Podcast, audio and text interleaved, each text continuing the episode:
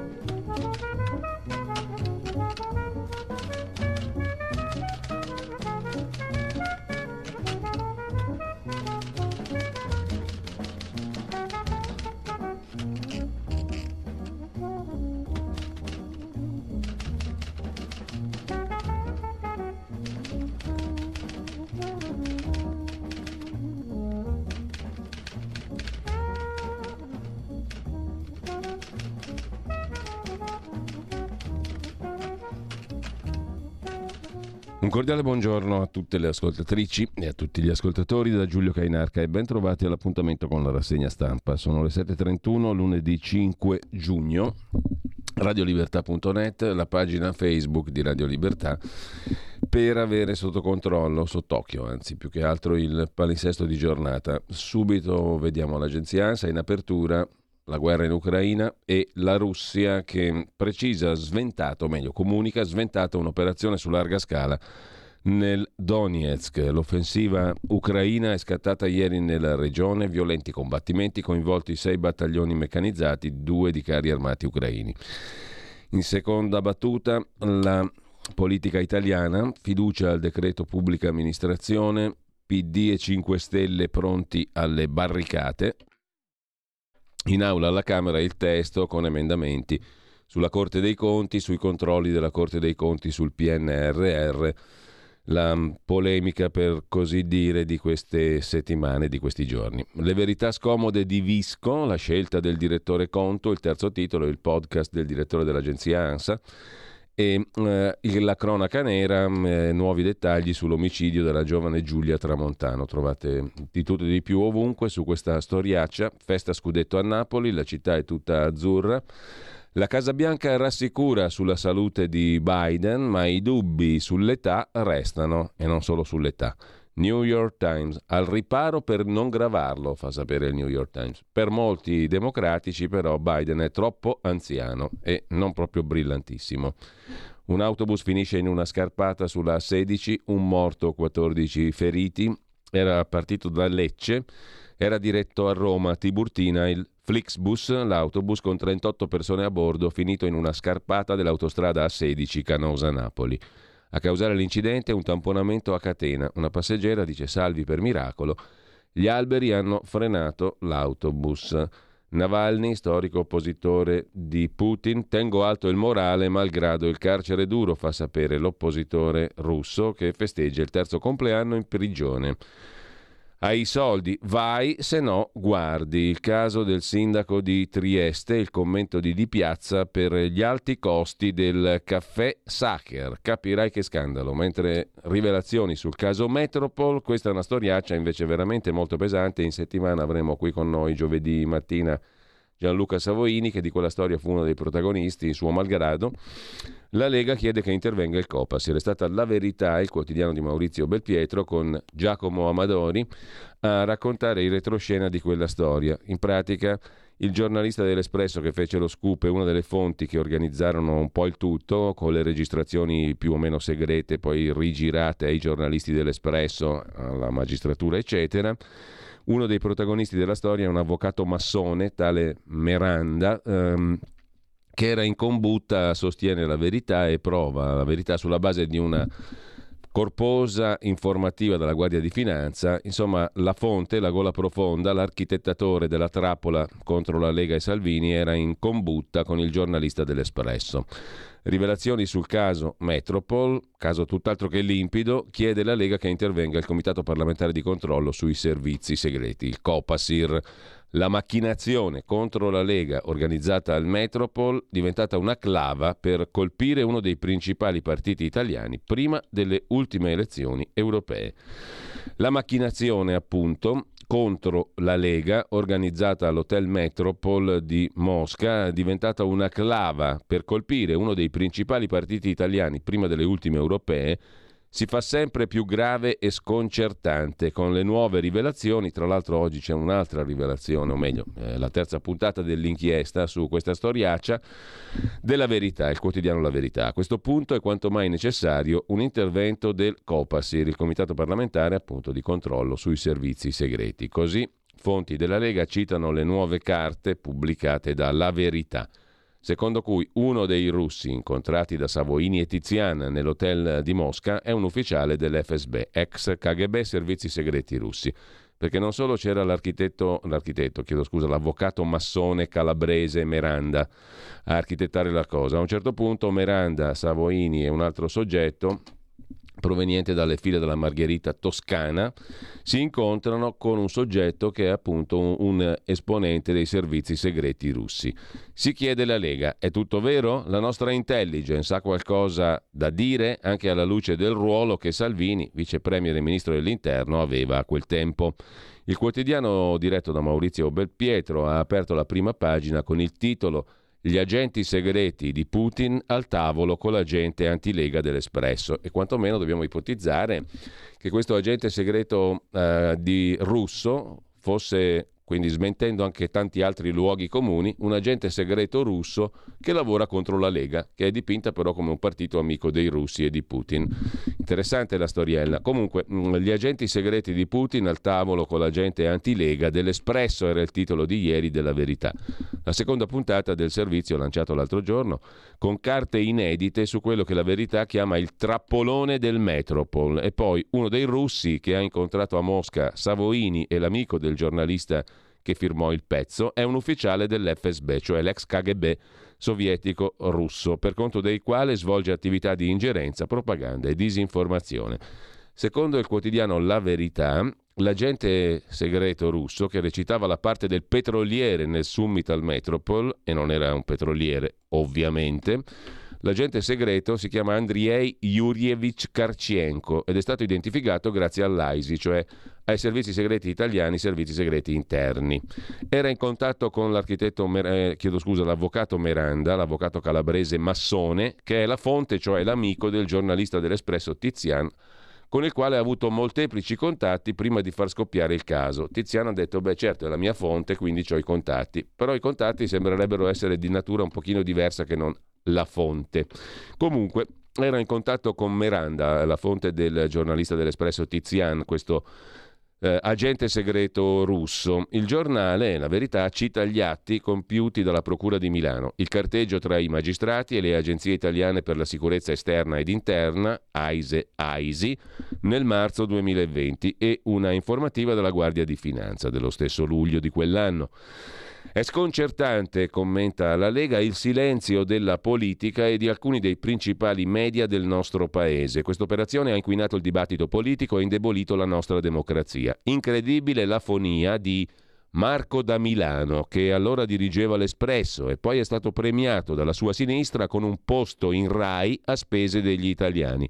Per anni lui e altri commentatori hanno insinuato sui rapporti tra Lega e Russia nonostante l'archiviazione della magistratura. Ora, conclude la Lega, non hanno nulla da osservare.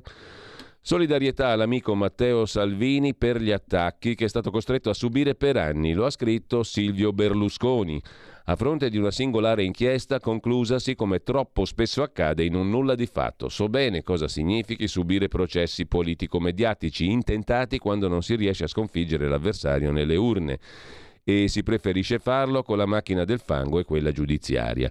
Sono sempre stato certo dell'onestà di Matteo, cui mi lega un rapporto di profonda e sincera amicizia. Insomma, ce l'avevano fatta a far fuori un esponente austriaco non troppo gradito, non ce l'hanno fatta con Matteo Salvini. Vi ricordate Strache, leader del Partito della Libertà austriaco, fatto fuori con una vicenda molto simile di russi, di spie, di petrolio e compagnia bella.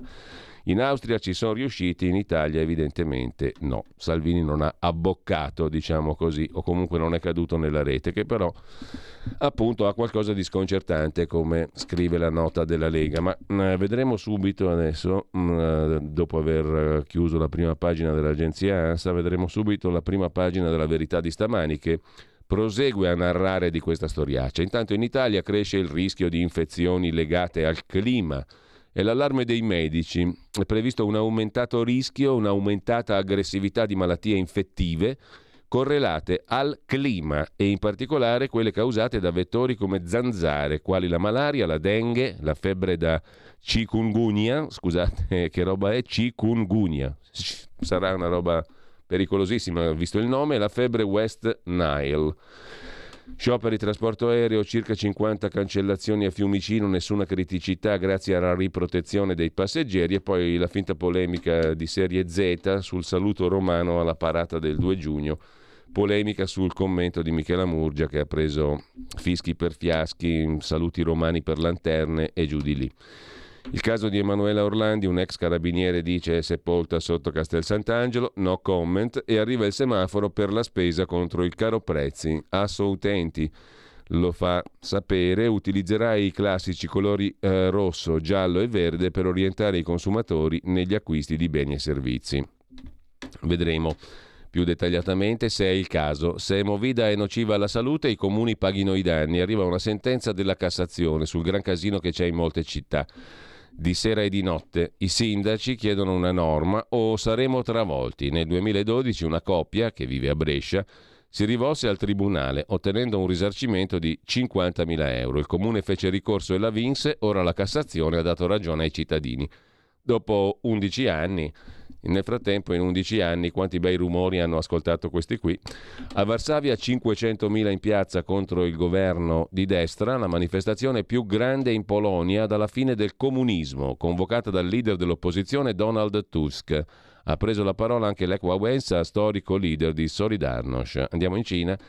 Leader dell'opposizione arrestata a Hong Kong Purtroppo non stupisce la cosa, la polizia di Hong Kong ha arrestato la leader del partito di opposizione Chan Po-ying in occasione del 34 anniversario della sanguinosa repressione di piazza Tiananmen a Pechino del 4 giugno ieri 1989. Così l'agenzia ANSA in primo piano. Ma andiamo subito a questo punto, direi alla verità di stamani, perché c'è un'ulteriore ripresa di quanto raccontato nei giorni precedenti. Vediamo subito la prima pagina del quotidiano diretto da Maurizio Belpietro, in esclusiva nome per nome la rete massonica della gente antilega del settimanale L'Espresso, dalla loggia del paese di Matteo Messina Denaro.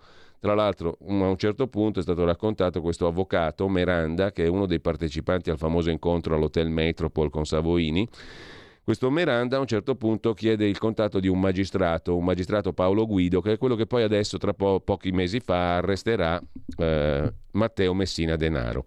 Dalla loggia del paese di Matteo Messina Denaro all'ex deputato del PD, eh, l'italiano di origini marocchine, Khalid Chaoui, il eh, deputato che era stato anche uno dei rappresentanti delle associazioni musulmane in Italia, ricorderete, poi eletto in Parlamento col PD esclusivo e nuove clamorose carte sul trappolone del Metropol, scrive Giacomo Amadori.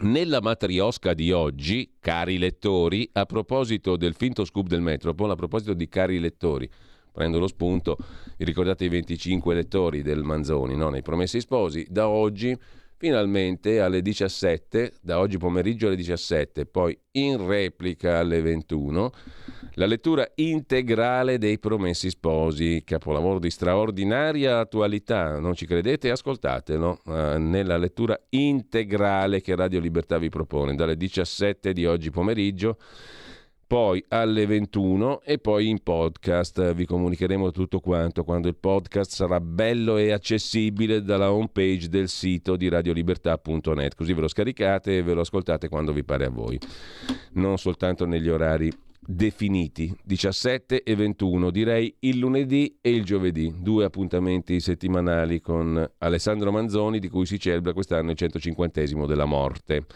e non lo celebriamo come ha fatto Mattarella ma in tutt'altro modo. In ogni caso, nella matriosca di oggi, cari lettori, e torniamo alla verità e alla vicenda Metropol, troveremo, a proposito del finto scoop del Metropol, un misto di ingredienti davvero esplosivo, scrive in prima pagina sulla verità Giacomo Amadori stamani. Un cocktail di massoneria e politica che ci porterà fino a Castelvetrano, Trapani, terra d'origine e rifugio dell'ex latitante Matteo Messina Denaro.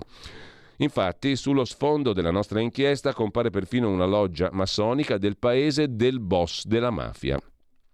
Matteo Messina Denaro. Questo nuovo capitolo sull'oscura vicenda ci svela come sia stato possibile che un avvocato cosentino sull'orlo del fallimento, appunto Meranda, uno di questi partecipanti alla vicenda Metropol, col registratore acceso in tasca, abbia potuto sedersi al tavolo di uno degli alberghi più esclusivi del mondo, insieme con l'ex portavoce del politico italiano più influente di quel periodo, Matteo Salvini, per discutere di affari con un finto imprenditore petrolifero che in realtà era un agente dell'FSB, cioè il servizio di sicurezza russo, l'ex KGB un ufficiale specializzato in, costui, questo russo, attività di influenza, ingerenza, propaganda e disinformazione. Un personaggio, il russo, interessato a far arrivare le carte con la proposta indecente sul tavolo di Salvini e dell'allora premier Giuseppe Conte, una realtà in cui nessuno era quello che diceva di essere. La verità incornicia il tutto con questo titolo a pagina 2 e pagina 3. Dal politico del PD agli affaristi, la rete massonica dell'uomo che voleva infangare Salvini. Nel caso del falso scoop dell'Espresso, l'avvocato Meranda è centrale. Nella sua loggia massonica spicca il ruolo dell'ex deputato del PD Ciauqui, il quale era eh, amico di questo Meranda. I tentacoli da Castelvetrano a Parigi. Ma leggiamo tutto per filo e per segno perché Giacomo Amadori ha materiale di prima mano, cioè questa corposa relazione della Guardia di Finanza. Certamente dunque non era mh, mm, chi diceva di essere questo Gianluca Meranda, per anni considerato uno dei mariuoli che trattava finanziamenti illeciti per la Lega e che adesso si è scoperto che più che per la Lega lavorava per il settimanale, all'epoca posseduto da Carlo De Benedetti, L'Espresso, all'epoca diretto da Marco da Milano, che adesso è in Rai col suo cavallo e la torre lì su Rai 3 e chi lo muove a bei soldoni per ogni puntata. In ogni caso, certamente dunque non era chi diceva di essere questo avvocato Miranda che più che finanziatore della Lega si è scoperto che lavorava per l'Espresso, indossando i panni dell'infiltrato o peggio dell'agente provocatore, cioè vado a vedere se quelli della Lega abboccano a questa puttanata qua. Puttanata in termini di affare, ma colossalmente pesante in termini di macchinazione. Ebbene, quell'avvocato controverso, amico del giornalista Giovanni Tizian, a sua volta autore, ma guarda un po' il caso, del libro nero della Lega, questo avvocato cosentino, calabrese, a quel consesso era giunto per rovinare il carroccio con l'iPhone in modalità recording, registrazione. Cioè questo Miranda se ne arriva per registrare e poi girare il tutto all'amico giornalista. Ci era arrivato, come vedremo in questo articolo, in modo un po' estemporaneo, grazie alle sue frequentazioni massoniche e ai suoi ganci con la politica, ma non con quella leghista, bensì con l'area, ma guarda un po', del PD. Nel primo ritratto che dedicammo all'avvocato Miranda su Panorama, luglio 19, l'inchiesta penale era appena partita, ricorda Amadori, avevamo già ricordato la sua passione per le logge, anche quelle coperte, e i suoi rapporti con l'ex deputato del PD Khalid Chauki. Collegamenti che si sono rivelati decisivi nella marcia verso Mosca. L'incontro con Chauki è forse uno snodo cruciale.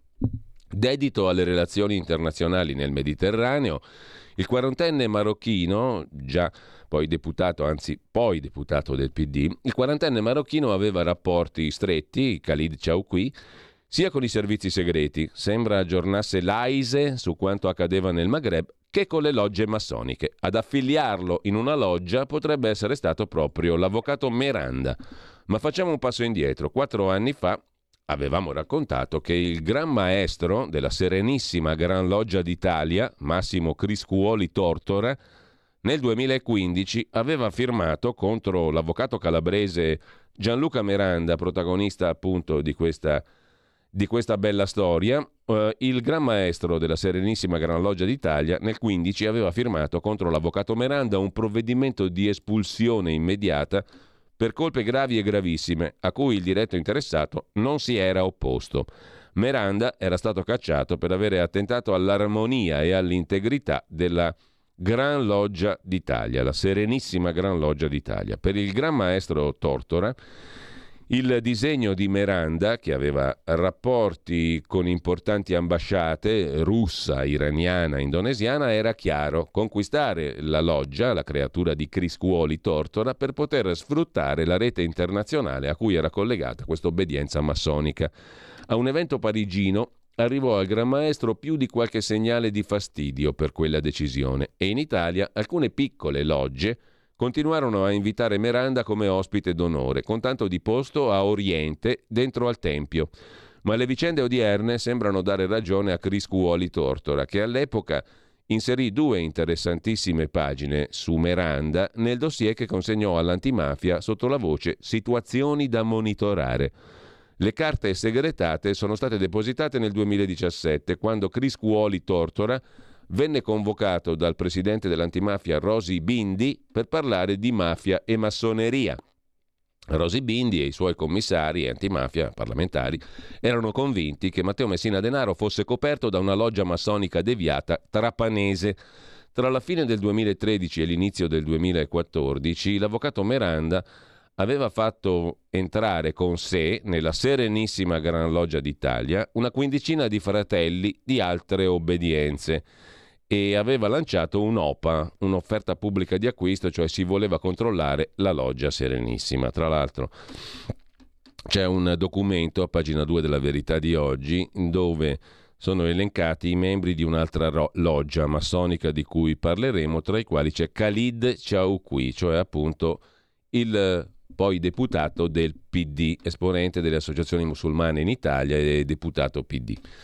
In ogni caso, tra la fine del 13 e l'inizio del 14, l'avvocato Miranda fa entrare in questa serenissima Gran Loggia d'Italia fondata dal Gran Maestro Massimo Criscuoli Tortoro una quindicina di soggetti perché lui vuole metterci le mani sopra, controllarla poi lui questa loggia.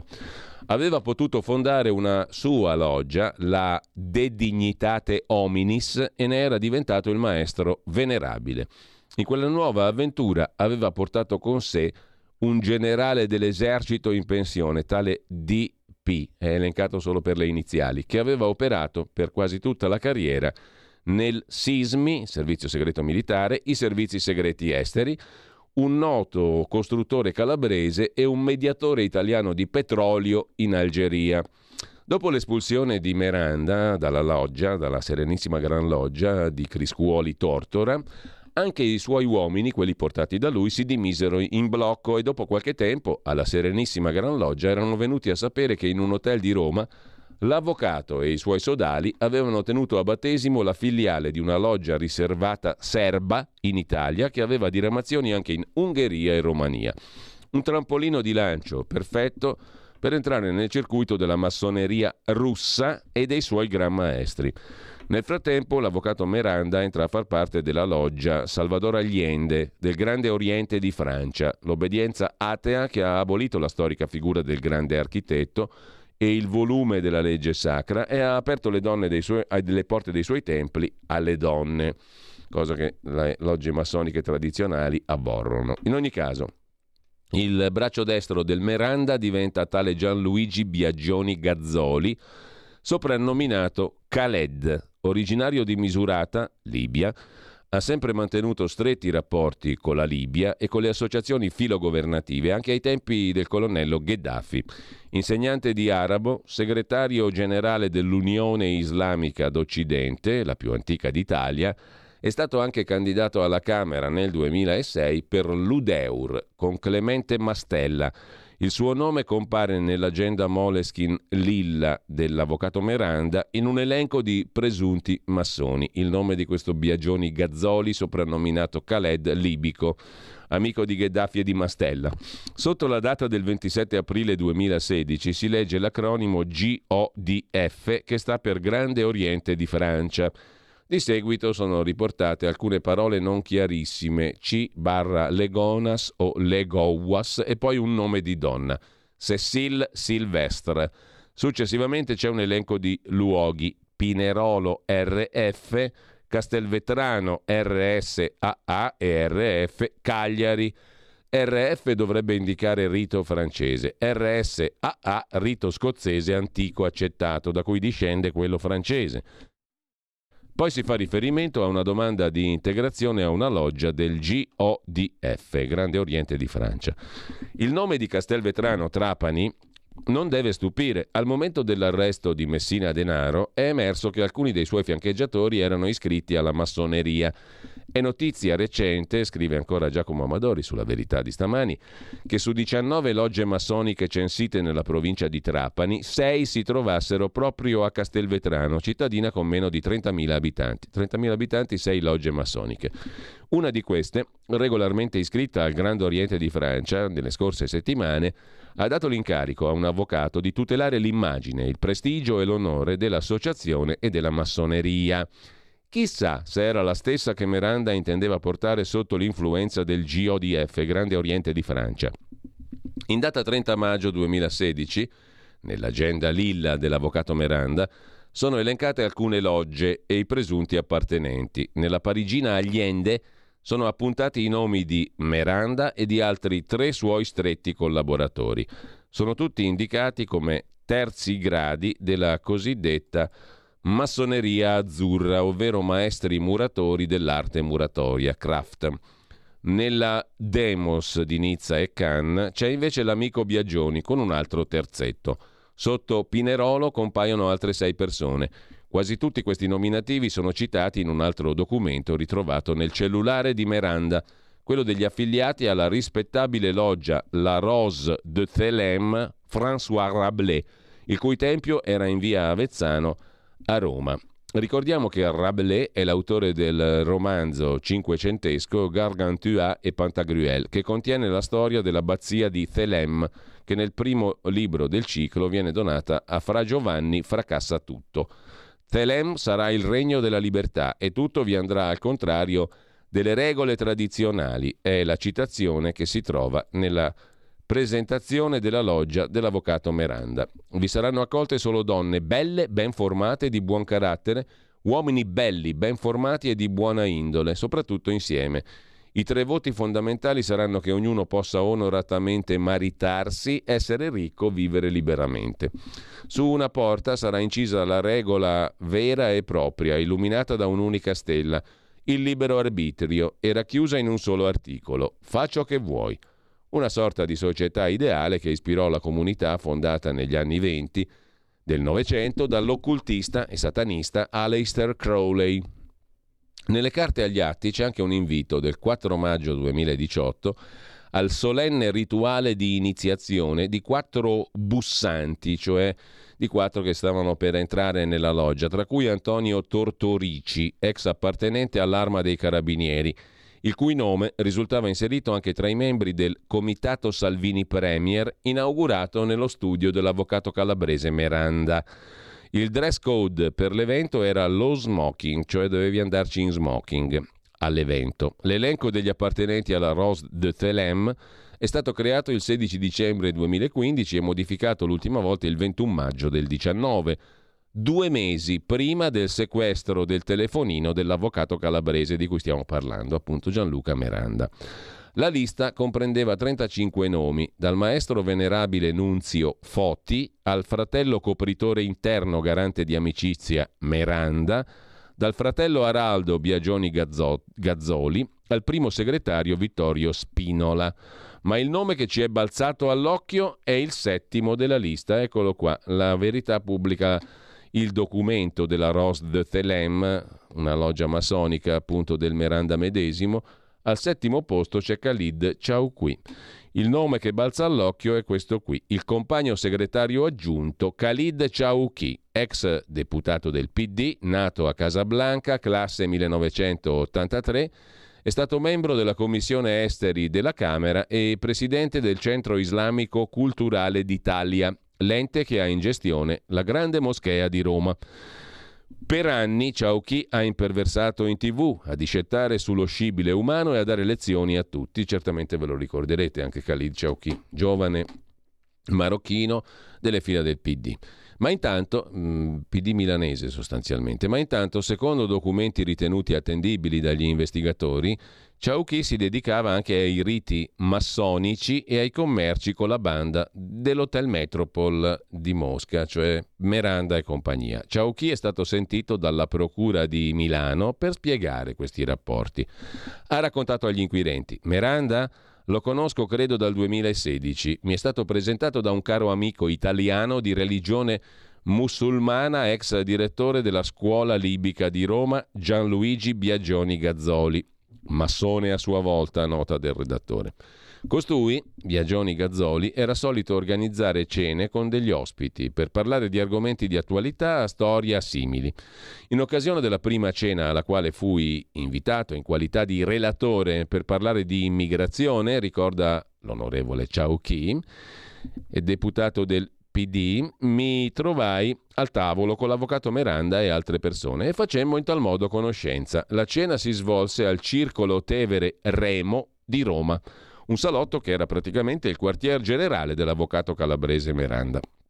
Dunque, racconta Giacomo Amadori stamani sulla verità, le anime belle del progressismo da una parte discutevano di immigrazione e dall'altra si affiliavano alle medesime logge massoniche e facevano affari insieme, ben prima che la trattativa dell'Hotel Metropol fosse anche solo pensata.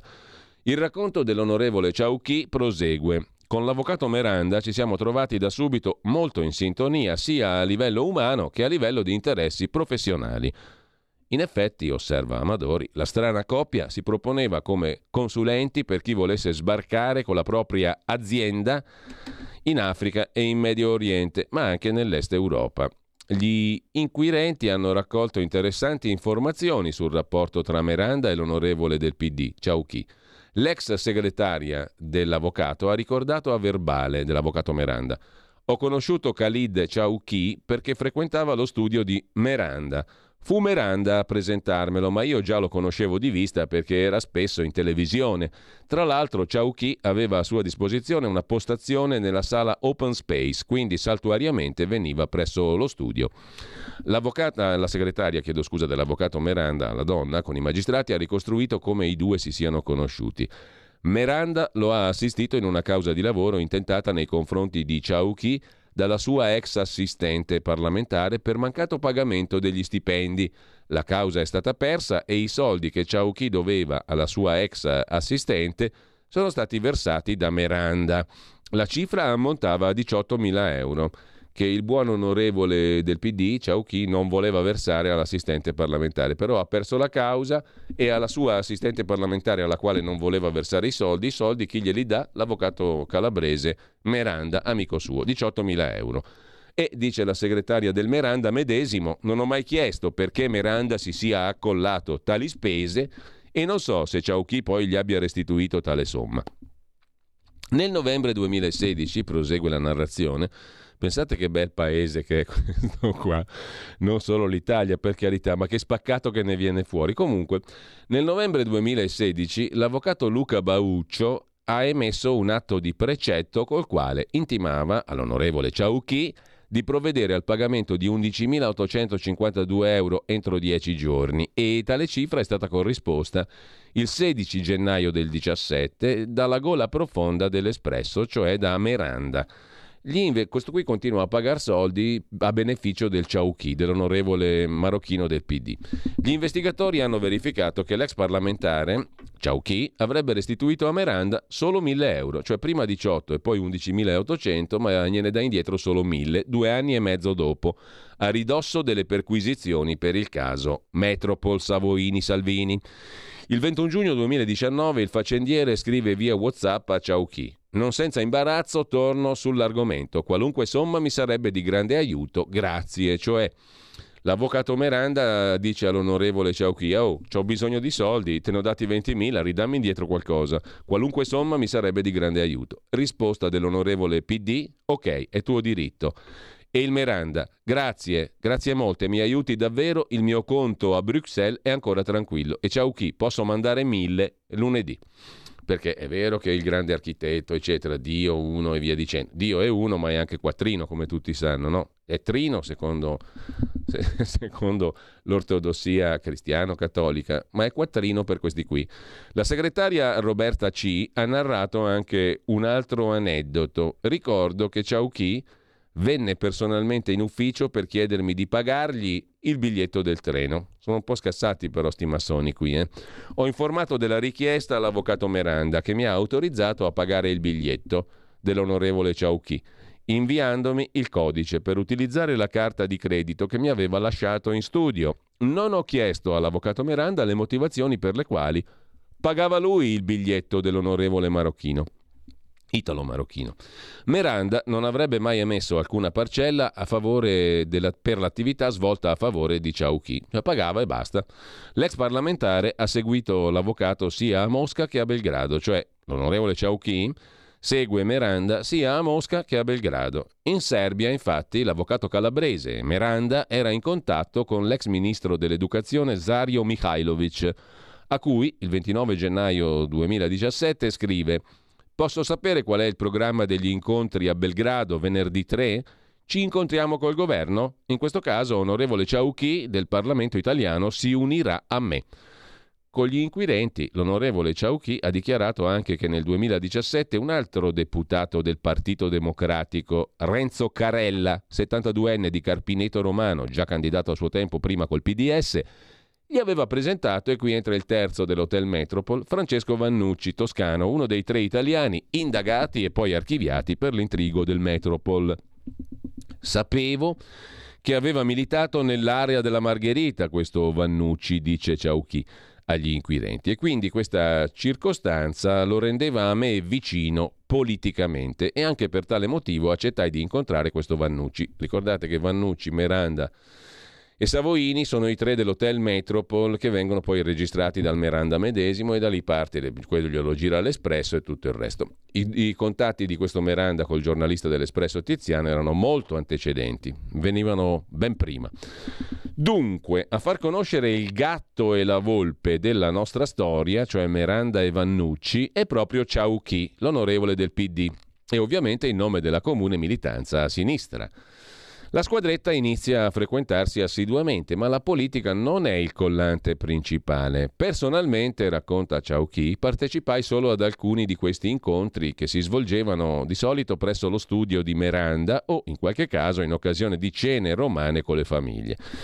Nel corso di questi incontri, ha raccontato ancora Ciauchi, in alcuni casi si sono valutati possibili fornitori, come per esempio, attenzione quale aziende, i nomi delle aziende petrolifere, Lukoil Eni, fornitori del Bahrain, e soggetti dell'Azerbaigian, come la Compagnia Nazionale dell'Azerbaigian. Si iniziò a valutare anche altre possibilità di business, delle quali ricordo, a esempio, un caso in cui un esperto di finanza andò per conto di Miranda a esplorare un paese africano. Io non venivo messo al corrente di tutto, racconta il deputato del PD. Khalid Chauki. Avevo instaurato un rapporto di amicizia con Miranda e Vannucci e questi mi aggiornavano di tanto in tanto dei progetti in corso. Il Vannucci entra perché? Perché Ciauchi dichiara che nel 2017 un altro deputato del PD, attenzione, ce n'è un, ce n'è un è interessante questa connection di tutta questa storiaccia con eh, esponenti, alcuni esponenti del PD. Un altro deputato del PD, Renzo Carella, già candidato PDS, presenta a Ciao Qui questo Vannucci, che poi diventano amici con Meranda, si fa il trio dell'Hotel Metropol con Savoini. Io non venivo messo al corrente di tutto, avevo instaurato un rapporto di amicizia con Meranda e Vannucci e questi mi aggiornavano di tanto in tanto dei progetti in corso. Poche parole, scrive Giacomo Amadori, il petrolio era un vecchio pallino di questa, di questa, banda, banda un po' del buco a vederla così, ma comunque non per questo meno, meno inquietante. In ogni caso, per esempio, ben prima, quindi ben prima dell'arrivo di Savoini, questi qui trafficavano di petrolio o immaginavano. Per esempio, Chauchi presentò il ministro del petrolio del Bahrain sia a Meranda che, attenzione, al vicepresidente dell'ENI, l'ex viceministro renziano agli esteri, Lapo Pistelli. Renzi, profumo di loggia? Ma quando tramonta, punto di domanda, eh, sia ben chiaro, ma quando tramonta il renzismo ed esplode il fenomeno della Lega, i nostri decidono di cambiare casacca. A un certo punto, credo all'inizio del 18, racconta ancora Ciauchi, e questo lo racconta non a Giacomo Amadori ma agli inquirenti, eh, alla polizia giudiziaria, agli magistrati, alla procura di Milano, quando tramonta il renzismo, dunque i nostri mh, mm, decidono di puntare sulla Lega. Tramontato Renzi, vediamo un po' col Salvini. A un certo punto, credo all'inizio del 18, notai un avvicinamento di Vannucci all'area di centrodestra, in particolare al partito della Lega Nord. Questo Vannucci è un renziano sostanzialmente. Eh, la Lega Nord cercava sostenitori in centro Italia. Questo suscitò in me una notevole sorpresa, ha continuato l'onorevole Ciauchi. E come si arrivò a quel cambio di linea? Suppongo che Vannucci si sia avvicinato alla Lega per il tramite di Sergio Pirozzi, anche questo lo ricorderete senz'altro, l'ex sindaco di Amatrice, diventato poi consigliere regionale del Lazio per Fratelli d'Italia. Ha dichiarato sempre Ciauchi, il quale ha pure rammentato la nascita del comitato pro Salvini nell'ufficio dell'avvocato massone calabrese Meranda nel gennaio del 18. Io partecipai solo in un'occasione come relatore senza aderirvi. Pensate un po', il Khalid Chauki, che era mh, mm, l'esponente dei marocchini in Italia, centro islamico culturale, eccetera, esponente del PD, parlamentare del PD, che partecipa alla fondazione di un comitato per Salvini Premier nello studio dell'avvocato calabrese Meranda. C'è cioè una roba che puzza di melma lontano chilometri. In ogni caso, in realtà nel blocchetto delle ricevute del comitato gli investigatori hanno trovato anche 25 euro a nome di Ciauchi. Cioè Ciauchi ha versato dei soldi per far nascere il comitato pro Salvini Premier. Fantastico. Comunque la nuova avventura politica dei suoi amici avrebbe deluso l'ex deputato del PD. Questo loro avvicinamento non mi aveva fatto molto piacere e lo feci notare, seppur amichevolmente, a Miranda. Il consulente di origini africane, cioè il marocchino, l'italo-marocchino Khalid Chauki, esponente del PD, si riscopre anima bella e lascia intendere che se gli affari li concludeva lui, ok, ma se li portava avanti Savoini, allora erano discutibili. La commistione, racconta Ciauchi, tra l'aspetto del business e le figure politiche che erano subentrate, come se lui non fosse un politico, è un deputato del PD, comunque mh, mm, era una cosa che non approvavo. Anche per questo, racconta il vergine Ciauchi, non seguii più le vicende e manifestai nei fatti, col mio distacco, che secondo me Savoini non sarebbe stato un canale corretto. Questa fase di avvicinamento al centro-destra, promossa soprattutto dal Vannucci, già amico dell'altro deputato del PD, cioè il deputato Renzo Carella, questa nuova fase dunque di avvicinamento alla Lega, al centro-destra, promossa dal Vannucci, è certificata da alcuni audio che l'avvocato Meranda ha registrato di nascosto e non è ben chiaro a quale fine. Forse stava già mettendo da parte materiale per gli amici giornalisti dell'Espresso. Tieni conto che Pirozzi vuol dire Salvini, vuol dire Lega, esclama Vannucci in un file audio. Lui è stato il vero trade union perché io un rapporto diretto con Savoini non ce l'avrei mai avuto se non, non ci saresti mai arrivato se non ci fosse stato una persona che, parlando con M, Salvini, gli avesse detto ho bisogno di far parlare con Savoini. A questo punto l'ex sindacalista ha descritto come sarebbe nato il discorso tra Salvini e Pirozzi. Ma chi è? avrebbe chiesto il primo. È un uomo mio. È mio al 100%, avrebbe risposto il secondo. A questo punto sarebbe arrivato l'avvertimento del vice premier Salvini. Se è tuo, ne rispondi te. Un ammonimento che non avrebbe dato grandi frutti. Vannucci riporta quanto gli avrebbe annunciato Savoini. Mi ha detto preparati perché quando torna, si torna dalla Russia, quando si torna dalla Russia io ti porterò con me in un posto a parlare a sei occhi con Matteo, quindi preparati. Ti dirò all'ultimo momento dove tu vieni in compagnia e si quadra il cerchio. E il Vannucci, l'ex margheritino, sospira. Immaginati te che cosa vuol dire per un disgraziato come me. E mentre parla, l'informatore dell'Espresso, l'avvocato Miranda, lo registra. Roba da mm, un film eh, di Monicelli, questo qua, no? più o meno vogliamo i colonnelli. Sulla genesi di questi intricati rapporti con la politica, gli inquirenti hanno ascoltato anche il Pirozzi, l'ex sindaco della città colpita dal terremoto, simbolo amatrice, il quale Pirozzi ha ammesso che Vannucci gli era stato presentato da una candidata della sua lista, tale Lorenza Alessandrini, dopo le elezioni regionali del 2018. Vannucci disse, racconta l'ex sindaco di Amatrice, Pirozzi, Vannucci disse che lui veniva dal centro-sinistra, ma ne era stato deluso, che aveva lavorato con Monte Paschi Siena e che avrebbe potuto dare delle consulenze in materia bancaria. Con i magistrati, l'ex sindaco di Amatrice Pirozzi collega Vannucci a un altro fatto. La Alessandrini, cioè la candidata nella lista di Pirozzi, mi disse che aveva la necessità del numero di telefono di Gianluca Savoini. Io a quell'epoca ero molto popolare e avevo il numero di Salvini, di Renzi, della Merkel e di tanti personaggi politici importanti. Ricordo che chiamai la Isoardi, Elisa Isoardi, che all'epoca era fidanzata con Matteo Salvini, per chiederle il numero di Savoini, che io non ho mai conosciuto personalmente. Avevo conosciuto la Isoardi per alcune trasmissioni televisive fatte prima del terremoto di Amatrice, di cui lui è sindaco, e racconta appunto l'ex sindaco Pirozzi, le domandai di chiedere a Matteo Salvini il numero di Savoini. Diedi quindi il numero alla collega Alessandrini e non seppi più nulla. L'argomento venne ripreso quando iniziarono a circolare voci sulla trattativa del Metropol. La Alessandrini mi disse, racconta ancora Pirozzi agli inquirenti, che Vannucci si stava occupando dell'acquisto di petrolio in Russia per conto dell'ENI. Ma a me sembrò un'esagerazione, perché sapevo che Eni, multinazionale, aveva canali ufficiali per queste cose. Voi ve lo immaginate l'Eni, che con tutte, diciamo, uno può pensarla come vuole, ma l'Eni che si affida a questa banda del buco qua. Boh. Ad ogni modo, mm, mi disse Alessandrini che Vannucci si stava occupando dell'acquisto di petrolio in Russia per conto dell'Eni, ma mi sembrò un'esagerazione perché sapevo che Eni aveva canali ufficiali. Mi era stato detto che Vannucci era andato due o tre volte in Russia per questo affare e che il canale tra lui e i russi era Savoini. Nel gennaio del 2019, e qui ci avviamo alla conclusione dell'articolo odierno della Verità, in un ristorante romano Vannucci gli avrebbe confermato che stavano finalizzando un importante acquisto di petrolio dalla Russia per Eni. Poi vi immaginate se fosse veramente così, che questo l'Eni si affida a gente così? Può essere, eh, chi lo sa.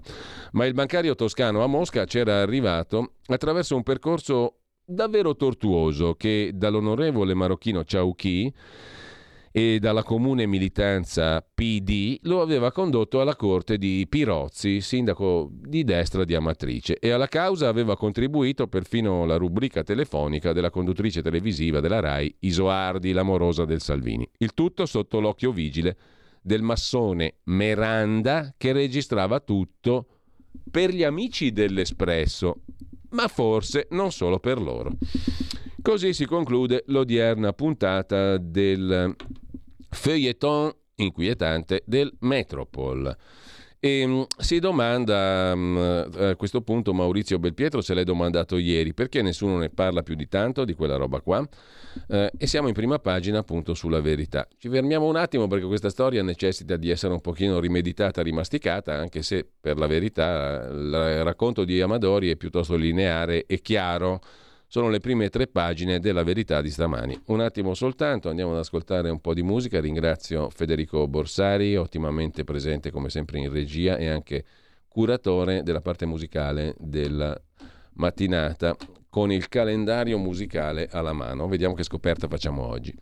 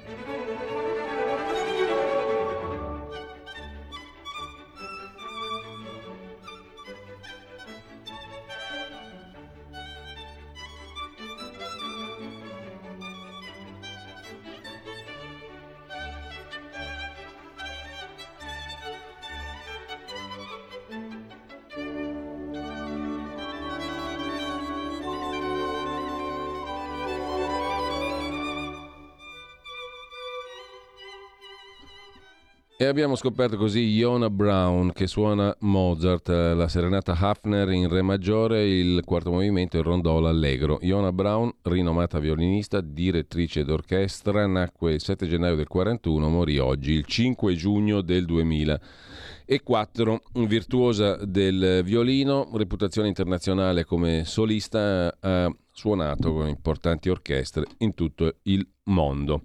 Grazie a Federico Borsari per questa perla musicale della giornata. Intanto torniamo uh, a dare uno sguardo alla prima pagina della verità, già che ci siamo. Lobby Green, chi finanzia la rivolta? Titolo dell'articolo a centro pagina di Laura della Pasqua, non solo ultima generazione. Dietro tutti gli attivisti spuntano i soldi dei miliardari, come da copione non inusuale di ste robe qua. Da Bayer a Apple, dai petrolieri a Rockefeller, ecco chi sostiene la causa verde, scrive La Verità in prima pagina. A pagina 5 il pezzo di Maurizio Belpietro che ci riporta sugli indignati di professione, la sinistra, il caso del Metropol, l'Espresso, Marco da Milano, Carlo De Benedetti, tutti zitti. Ma dove sono finiti tutti quei preoccupati speciali che fino a ieri erano in allarme per le condizioni della nostra libertà di stampa? Per giorni ci hanno assordato con gli appelli in difesa dell'informazione minacciata dall'addio alla RAI di Fabio Fazio e compagni. Dopo che Lucia Annunziata si è dimessa dal programma che conduceva, è risuonata perfino la sirena di Romano Prodi che a causa di un brusco risveglio post-prandiale si deve essere scoperto in ambasce per il centrodestra piglia tutto. Una settimana fa la sinistra progressista, antifascista, garantista e menefreghista era sul piede di guerra contro chi minacciava di condizionare i media. Poi si è scoperto che l'avvelenamento dei pozzi, cui si abbeverano i giornalisti a testate unificate, risale a qualche tempo fa e non, ricorda, e non riguarda l'attuale maggioranza, ma l'organo più prestigioso dei radical chic, ovvero l'Espresso, glorioso settimanale che, per incastrare Matteo Salvini e la Lega, non ha esitato ad andare a braccetto con un avvocato massone, appostando alcuni giornalisti nel privé di un hotel russo dove per l'occasione era schierato anche un agente dei servizi segreti di Mosca. Scrive il direttore Belpietro. Chiedo scusa. Grembiulini, spioni, cronisti d'assalto, tutti insieme appassionatamente nel salotto del Metropol per mettere in scena un grande scoop, ovvero un uomo della Lega che incassa una tangente da girare poi al movimento, al partito. La storia da copertina avrebbe dovuto essere servita in edicola prima delle elezioni europee, però qualcosa all'ultimo andò storto e il trappolone non riuscì. Ma invece di desistere, qualcuno pensò lo stesso di ricavare un po' di fama e magari, perché no, qualche altro vantaggio e la faccenda venne sparata con tanto di strillo, esclusiva mondiale, che fu pubblicata in Italia, ma poi rimbalzata con tanto di registrazione delle conversazioni su un sito estero di news, BuzzFeed. Grande scandalo, ma soprattutto grande indignazione dei preoccupati speciali, i quali chiesero di fare luce sull'oscura operazione sollecitando l'intervento del Copasir, anzi no, scrive Maurizio Belpietro, l'istituzione di una commissione di inchiesta. Nel frattempo i giornalisti dell'Espresso, che avevano messo a segno lo scoop, avevano pronto anche un libro che ovviamente, dato che si parlava di petrolio e di soldi esentasse, non poteva che chiamarsi il libro nero della Lega. Nessuno si chiese, scrive Belpietro, se quel denaro esistesse davvero, se cioè fosse davvero possibile portare in Italia una nave carica di petrolio per vendere poi il greggio all'ENI e alle raffinerie nazionali. Nessuno appurò se quelle tangenti fossero davvero state incassate. A distanza di tempo abbiamo scoperto che era tutta una bufala, cioè che la petroliera non era mai attraccata in nessun porto italiano e dunque nessuno aveva posto in commercio l'oro nero di Mosca. Falsa pure la storia dei fondi che non sono mai esistiti e infatti la Procura ha archiviato tutto perché intorno alla strana operazione ha trovato solo chiacchiere. La sola cosa che si è scoperta sono le trame dei giornalisti con massoni e spioni. Ma guarda caso, coloro che quattro anni fa chiedevano un supplemento di indagine quando pensavano di poter incastrare Salvini, oggi invece di saltare sulla sedia, tacciono Ora non sono più interessati a far luce, dal PD ai giornali progressisti, tutti muti. tutti preoccupati che la storia possa riservare altre sorprese, oltre a quelle che il nostro Giacomo Amadori ha già scovato. Oggi, dopo i cronisti in combutta con i massoni e la curiosa presenza di un agente dell'ex KGB, alla riunione che doveva incastrare l'uomo di Salvini, spunta anche qualche altra anima bella della sinistra, molto amica dell'avvocato col grembiulino. Certo, si tratta di coincidenze. Il legale, il giornalista, lo 007, l'onorevole, tutti protagonisti involontari di una storia piena di ombre. Chissà perché gli allarmati speciali non sono preoccupati. Chissà perché, conclude Maurizio Belpietro, all'improvviso non sentono più il bisogno di fare un po' di luce. Per quanto ci riguarda, noi continueremo a raccontare gli sviluppi della spy story costruita da L'Espresso domandandoci se non ci sia qualcuno, da Marco da Milano in giù, che ci voglia rispondere a qualche domanda e farci capire di chi sia la brillante idea di provare a incastrare il segretario leghista. E intanto prende la parola anche Claudio Borghi, Aquilini, componente tra l'altro della Lega nel Copasir, il Comitato parlamentare di controllo sui servizi. Solleverò la questione al Copasir nel modo più opportuno, vista la delicatezza del caso, annuncia Claudio Borghi Aquilini. Lo scoop della verità sul trappolone del Metropol di Mosca ha già prodotto un esposto in procura con la Lega di Salvini come parte offesa di una macchinazione.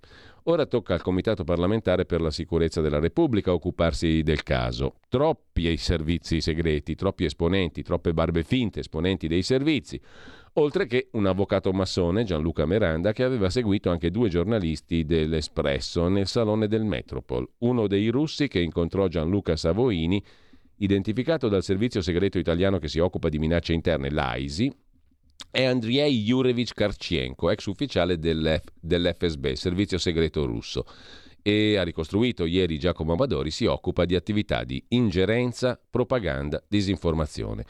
Se un giornale, l'Espresso, osserva Claudio Borghi Aquilini, prepara trappole per quello che allora era il leader del primo partito italiano in combutta con personaggi equivoci e servizi segreti stranieri, è sicuramente una questione di sicurezza nazionale. Mi pare, osserva Borghi, che la fonte dell'inchiesta della verità non sia un pettegolezzo, ma carte ufficiali e informative della Procura. Se veramente si scoprisse che una cricca formata da giornalisti dell'Espresso, faccendieri, agenti segreti russi ha tentato di incastrare Salvini, pur senza riuscirci, perché la Procura ha archiviato, credo sia un problema per la democrazia, e cioè interesse di tutti, dice Borghi. Dalla Lega ritengono la macchinazione al Metropol una clava per colpire uno dei principali partiti italiani alla vigilia delle ultime elezioni europee, operazione che ha inquinato il dibattito politico e indebolito la nostra democrazia. Osserva il deputato leghista Edoardo Ziello. Pazzesco come una notizia importante, come quella contenuta nelle rivelazioni pubblicate da La Verità, non trovi spazio in certi giornali, a partire dal gruppo Gedi e Corriere della Sera che per mesi avevano riempito le loro pagine con insinuazioni verso Salvini e la Lega. Anche la senatrice Stefania Pucciarelli, capogruppo della Lega in Commissione Esteri e Difesa al Senato, sostiene che le rivelazioni della verità sono a dir poco sconcertanti e dimostrano che certa sinistra e diversa stampa a lei vicina sanno solo gettare fango e illazioni contro uno dei principali partiti italiani e contro il suo leader, straparlando di fondi russi e pericoli per la democrazia. Tutti casi montati ad arte per screditare la Lega, ma che poi vengono puntualmente smentiti. Oggi, dice ancora la senatrice Pucciarelli, siamo di fronte oltretutto a una macchinazione giornalistica aggravata dalla presenza di uomini legati a servizi segreti stranieri. Quanto ai giornali progressisti, la maggior parte della stampa avrebbe dovuto dimostrare di essere super partes. Una notizia dai risvolti così importanti dovrebbe riempire pagine intere di alcuni giornali, come quelli del gruppo Gedi e del Corriere della Sera, ma nulla. Eppure sono sempre così solerti a dare ampio spazio ad articoli che diffamano Salvini e il suo partito. Anche oggi vige il sistema due pesi e due misure. Solidarietà a Salvini, come abbiamo detto, da parte di Silvio Berlusconi, così la verità. Già che siamo alla verità, vi segnalo molto velocemente l'intervista di Francesco Borgonovo allo psicoterapeuta e scrittore Claudio Risè. Più famiglia contro la violenza in famiglia. Il caso dell'omicidio di Giulia Tramontano, di cui tutti parlano in questi giorni. Bisogna tornare a educare maschi e femmine, innanzitutto ad accogliere i figli, dice il professor Risè, scendendo dal piedistallo di superbia e grandeur su cui l'essere umano si è messo a partire dall'illuminismo. Due pagine dedicate alla lobby del verde, del green, l'abbiamo detto prima, e poi le interviste del lunedì. La prima di Fabio Dragoni all'economista Guido Salerno Aletta, già consigliere al Senato e poi vice segretario generale a Palazzo Chigi, oggi editorialista sul MES. L'Europa crea mostri, meccanismo europeo di stabilità o fondo salva stati. Ecco come evitare la ratifica. L'Unione Europea con una mano scrive regole che sembrano perfette e poi si accorge che non funzionano. Accettarle? Tra il sì e il no c'è il ni. L'Italia deve prendere tempo. Altra intervista all'ex candidata alla segreteria del PD ed ex ministra Paola De Micheli. PD cambia, Schlein non ti rappresenta. E poi leggi folli e burocrazia che legano le mani alle forze dell'ordine. Due pagine di inchiesta sulla verità di oggi legata alla questione della Italia in balia dei criminali. Dopo il caso del trans fermato a Milano, gli agenti sono di nuovo nel mirino dei media. Tra processi e campagne stampa, bloccare i delinquenti è ormai impossibile. Parla il segretario del sindacato S di polizia Vincenzo Chianese, chiediamo tutele, non l'impunità. A Milano c'è stata l'agonia mediatica. E sempre dalla verità, pagina 14, l'articolo di Carlo Cambi su Roma, capitale infetta, nazione corrotta. Vi ricordate a proposito di Espresso, quando l'Espresso era un settimanale era un settimanale di altra taglia rispetto alle vicende di Miranda e di quei soggetti qua. In ogni caso, non era facile, scrive Carlo Cambi, ma Gualtieri è riuscito a far diventare Roma più sporca, rifiuti in mezzo alla strada, cinghiali a passeggio, gabbiani che banchettano sui cassonetti, la città è alla deriva. Ma um, da quando il sindaco del, è del PD, a parte poche voci critiche, i grandi giornali non ne parlano più. Segue l'intervista di Giulia Cazzaniga al presidente dell'Accademia della Crusca, a cui tocca parlare politamente e correttamente. Inseriamo l'italiano nella Costituzione e basta con lo schwa. E con ciò lasciamo la verità, segnalando peraltro le due pagine, come sempre, ottimamente curate da Gemma Gaetani in tema di alimentazione, salute e benessere, farina di ceci, un cibo antico ricco di proprietà, ma che non sostituisce la carne. I derivati dei legumi stanno conoscendo una seconda giovinezza a causa dell'aumento della celiachia e del boom del veganesimo. Si tratta di perfetti sodali, di carboidrati e proteine animali in cucina dei quali c'è comunque bisogno per una dieta equilibrata, scrive Gemma Gaetani. Sulla verità. Dalla verità passiamo direttamente a libero, ma ho idea che siano le 8.30 e 33 per Bacco. Siamo in straritardo, per cui dobbiamo fermarci. Stai ascoltando Radio Libertà. La tua voce libera, senza filtri né censura. La tua radio. Quotidiano di Sicilia, il quotidiano d'Italia, l'informazione che ribalta i luoghi comuni, una vera visione dei fatti, l'Italia vista da sud. Ogni siciliano che vive in Italia e nel mondo è una risorsa, è protagonista della crescita della nostra nazione. Dai forza alla crescita della nostra isola, abbonandoti al QDS digitale più archivio a soli 99 euro annui. Quotidiano di Sicilia, il quotidiano d'Italia una scelta di valore.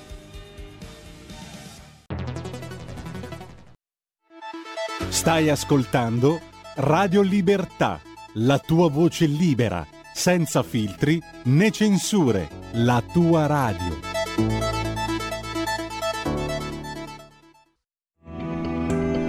Il meteo.it presenta le previsioni del giorno. Inizio di settimana sempre all'insegna dell'instabilità su gran parte dell'Italia, ancora avvolta in una specie di palude barica. Nella prima parte della giornata saranno soprattutto le regioni settentrionali e centrali ad essere interessate dalla formazione di focolai temporaleschi, ma il maltempo colpirà in parte anche il sud. Nel pomeriggio tempo instabile su quasi tutta l'Italia con elevata probabilità temporalesca, in esaurimento graduale in serata. Temperature in calo. Per ora è tutto da ilmeteo.it dove il fa la differenza anche nella nostra app. Una buona giornata da Lorenzo Tedici. Avete ascoltato le previsioni del giorno. Allora andiamo a dare un'occhiata anche a Libero, prima di vedere le altre prime pagine a, con somma celerità. A Libero apre con un'intervista al potere. Con la P maiuscola è il capo di gabinetto che svelò i segreti di chi regna sui governi. L'antimeloni deve ancora nascere, dice costui. Giorgia sa che la sua partita è in Europa, dove ci sono i soldi. E Crosetto dice Unione Europea miope in Africa e ideologica sul clima. Chi è costui? L'intervista al potere, il capo di gabinetto che svelò i segreti di chi tiene in pugno i governi, gli esecutivi. Intervista al potere cosa significa con la P maiuscola? Vediamo un po'. Pietro Senaldi è l'intervistatore. Dopo quasi tre anni di silenzio torna a battere un colpo io sono il potere e non è mai per caso, tantomeno per volontà di protagonismo, visto che la sua identità è tenuta accuratamente nascosta. Io sono il potere chi è? È il capo di gabinetto che nel 2020 consegnò le proprie riflessioni sulla macchina burocratica del governo, di tutti i governi, attenzione, al giornalista della stampa Giuseppe Salvaggiulo che la raccolse e la pubblicò per Feltrinelli. Seguirono due interviste a Libero. Nella prima il grande tessitore che ha visto alternarsi a Palazzo Chigi Berlusconi, Prodi, Renzi, Conte e altri minori, nel senso di non eletti, presagiva la fine del governo giallorosso salvato dallo scoppio della pandemia e paventava l'entrata in campo di Draghi. La storia gli ha dato ragione, eccetera. Insomma, questo qui è un altissimo burocrate dello Stato italiano, di Palazzo Chigi, della Presidenza del Consiglio, è uno che ne sa, ne sa e come, ha scritto anche il librone lì, io sono il potere. In ogni caso, in ogni caso, appunto, costui torna a parlare con Libero. E cosa dice? In sintesi, che Meloni non ha rivali, eh, è, fo- è, fortissima. Bene in Europa, ma in Italia occhio a Conti e Colonnelli, Conti con la C minuscola e eh, Colonnelli pure. Governo in rodaggio, ma Giorgia ha capito che la vera partita è nell'Unione Europea. Il capo dello Stato Mattarella è un giostraio affidabile. Non nega a nessuno un giro, ma non molla i comandi. Lui conosce l'arte dell'attesa, Draghi no. Il vero sfidante di Giorgia deve ancora nascere. Lei vuole durare quanto la Merkel, ma la sindrome di Palazzo Chigi brucia tutti. Tanti chiacchieroni intorno al Premier Giorgia. Manca qualche seconda linea più capace, che conosca il metodo e come si deve lavorare. Può far bacco per dindirindina, che scuppone questa intervista al potere che cose incredibili che dice costui. Io sono il potere. Alessandro Sallusti commenta le previsioni di Carlo De Benedetti, l'editore di Marco da Milano quando ha fatto quello sgubbone incredibile sull'Hotel Metropole Complimenti. Se qualcuno poteva nutrire qualche dubbio, da ieri ne è. Certo, Giorgia Meloni e il suo governo possono dormire sonni tranquilli. Lo certificano le parole di Carlo De Benedetti, il quale ha detto sono convinto che Meloni andrà a sbattere contro l'Europa. Se lo dice lui, allora la Meloni è a posto.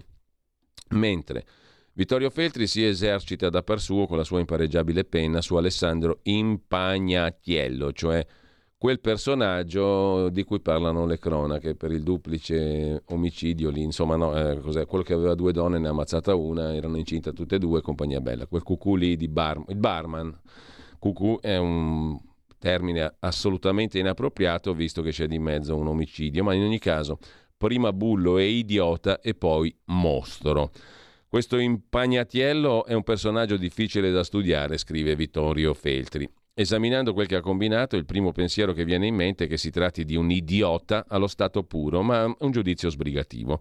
Nella testa del ragazzo assassino probabilmente regna una confusione totale, non solo perché ha commesso un delitto scriteriato anche dal punto di vista criminale, ma soprattutto per come ha gestito l'omicidio e per il suo comportamento in generale. A una persona normale sfugge la ragione che ha ispirato il suo modo di agire. Intendiamoci, io non sono un maestro in grado di insegnare ad alcuno, scrive Vittorio Feltri in eh, prima pagina, come si sopprime una fanciulla che non sopporti più.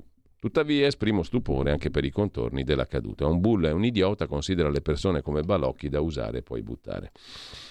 Con ciò lasciamo il pezzo di Vittorio Feltri e diamo un'occhiata alla fotografia di Roberto Saviano e Michela Murgia. Coro di critiche per questi due maîtres à penser Pure la sinistra è stufa di questi antifascisti da operetta. Infine, Ellis Line con CGL Ampi, il KO non le è bastato e il complotto antilega intervenga il Copasir, se ne occupa anche libero. in prima pagina. Salvini attacca sul caso Metropol, mentre Bergoglio sta in tv meglio di Fazio e di Amadeus. Il Papa in Rai su bulli, Ucraina, apparizioni mariane quanta umanità dimostra il Papa, secondo Renato Farina? Per colpa dell'Espresso, invece, Don Milani, Don Lorenzo Milani si rivolta nella tomba, scrive Soci, ma a pagina 7 dicevamo il caso Metropol, di cui abbiamo appena letto l'ultima puntata dell'inchiesta di Giacomo Amadori stamani sulla verità. Complotto contro la Lega, il caso Metropol finisce al Coppasir. Dopo le nuove sconcertanti rivelazioni su come è stata fabbricata l'inchiesta per colpire il partito di Salvini, i parlamentari della Lega si rivolgono al comitato che controlla i servizi segreti. Solidarietà a Matteo da Berlusconi e Forza Italia. Da Milano tace, zitto, zitto e Mosca, è il caso di dirlo. Mosca più che mai. Andiamo a vedere il Corriere della Sera che è tutto in verde oggi perché il green, perché l'ambiente, eccetera, eccetera. Il Corriere Verde per l'ambiente, oggi è la giornata mondiale. L'apertura è sulla pernacchia europea, il PNRR, la trattativa su una clausola per salvare i fondi una strada per il governo, un piano per non rinunciare ai fondi del PNRR. Il negoziato con Bruxelles è partito per ottenere una clausola che consenta all'Italia di dirottare sui progetti di efficientamento energetico Repower EU i soldi che rischierebbe di perdere per ritardi e difetti emersi finora nei progetti italici.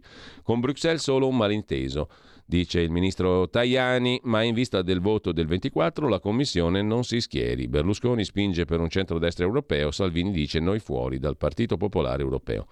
Racconta la sua verità Eva Kaili, 44enne europarlamentare greca finita in carcere per il Qatar Gate, già vicepresidente del Parlamento europeo. Io in cella e mia figlia volevano dei nomi, che non è una roba molto strana da parte degli inquirenti. Comunque, al di là di questo, incursioni, prigionieri e la battaglia a Belgorod, la guerra russo-ucraina, il fronte interno, l'attacco di gruppi russi filo-ucraini.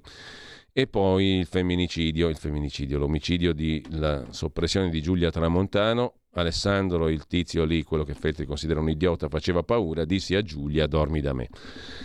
E a chiudere l'ultimo banco di Alessandro Davenia, oggi intitolato Educazione duale. Eh, il titolo è un po' criptico, a pagina 35 c'è l'articolo nel suo dettaglio che inizia in prima pagina. Educazione duale cosa significa sostanzialmente? Complementarietà. I metalli meno nobili sono necessari, come in una relazione gli aspetti meno brillanti lo sono pure, scrive l'insegnante e scrittore che il lunedì ha la rubrica in prima pagina sul Corriere della Sera, che parte da qui. Al liceo, imparando la declinazione dei nomi e la coniugazione dei verbi greci, eh, rimasi colpito da una forma grammaticale che in italiano non c'è, il duale. Oltre al singolare, l'occhio vede, e plurale, gli occhi vedono, i greci avevano un modo specifico per indicare un elemento che ne implica un altro, non in quanto somma, ma come realtà nuova data dalla relazione dei due. Per tradurre dovevamo aggiungere un due, ma eh, la perifrasi di cui l'italiano necessita, i due occhi vedono, non dà conto dell'azione congiunta, mentre loro avevano una forma specifica, quasi intraducibile. Gli occhi vedono insieme, perché più che il numero segnala l'effetto della relazione. Il duale non è quindi né un singolare né un plurale. La vista tridimensionale non è la somma di due occhi, ma un occhio a due. I rari sono i casi in cui negli anni di scuola mi sono imbattuto nel duale, senza peraltro capirne del tutto la precisione o la necessità. L'ho intuita qualche giorno fa, quando con la mia futura sposa siamo andati in una bottega di oreficeria e guidati da una brava maestra, Anna, abbiamo forgiato in nove ore le nostre fedi, dalla fusione dell'oro grezzo fino all'anello, promessa d'amore in molte culture anche tra loro distanti. Due anelli, uno con il nome dell'altro, sono un duale aureo.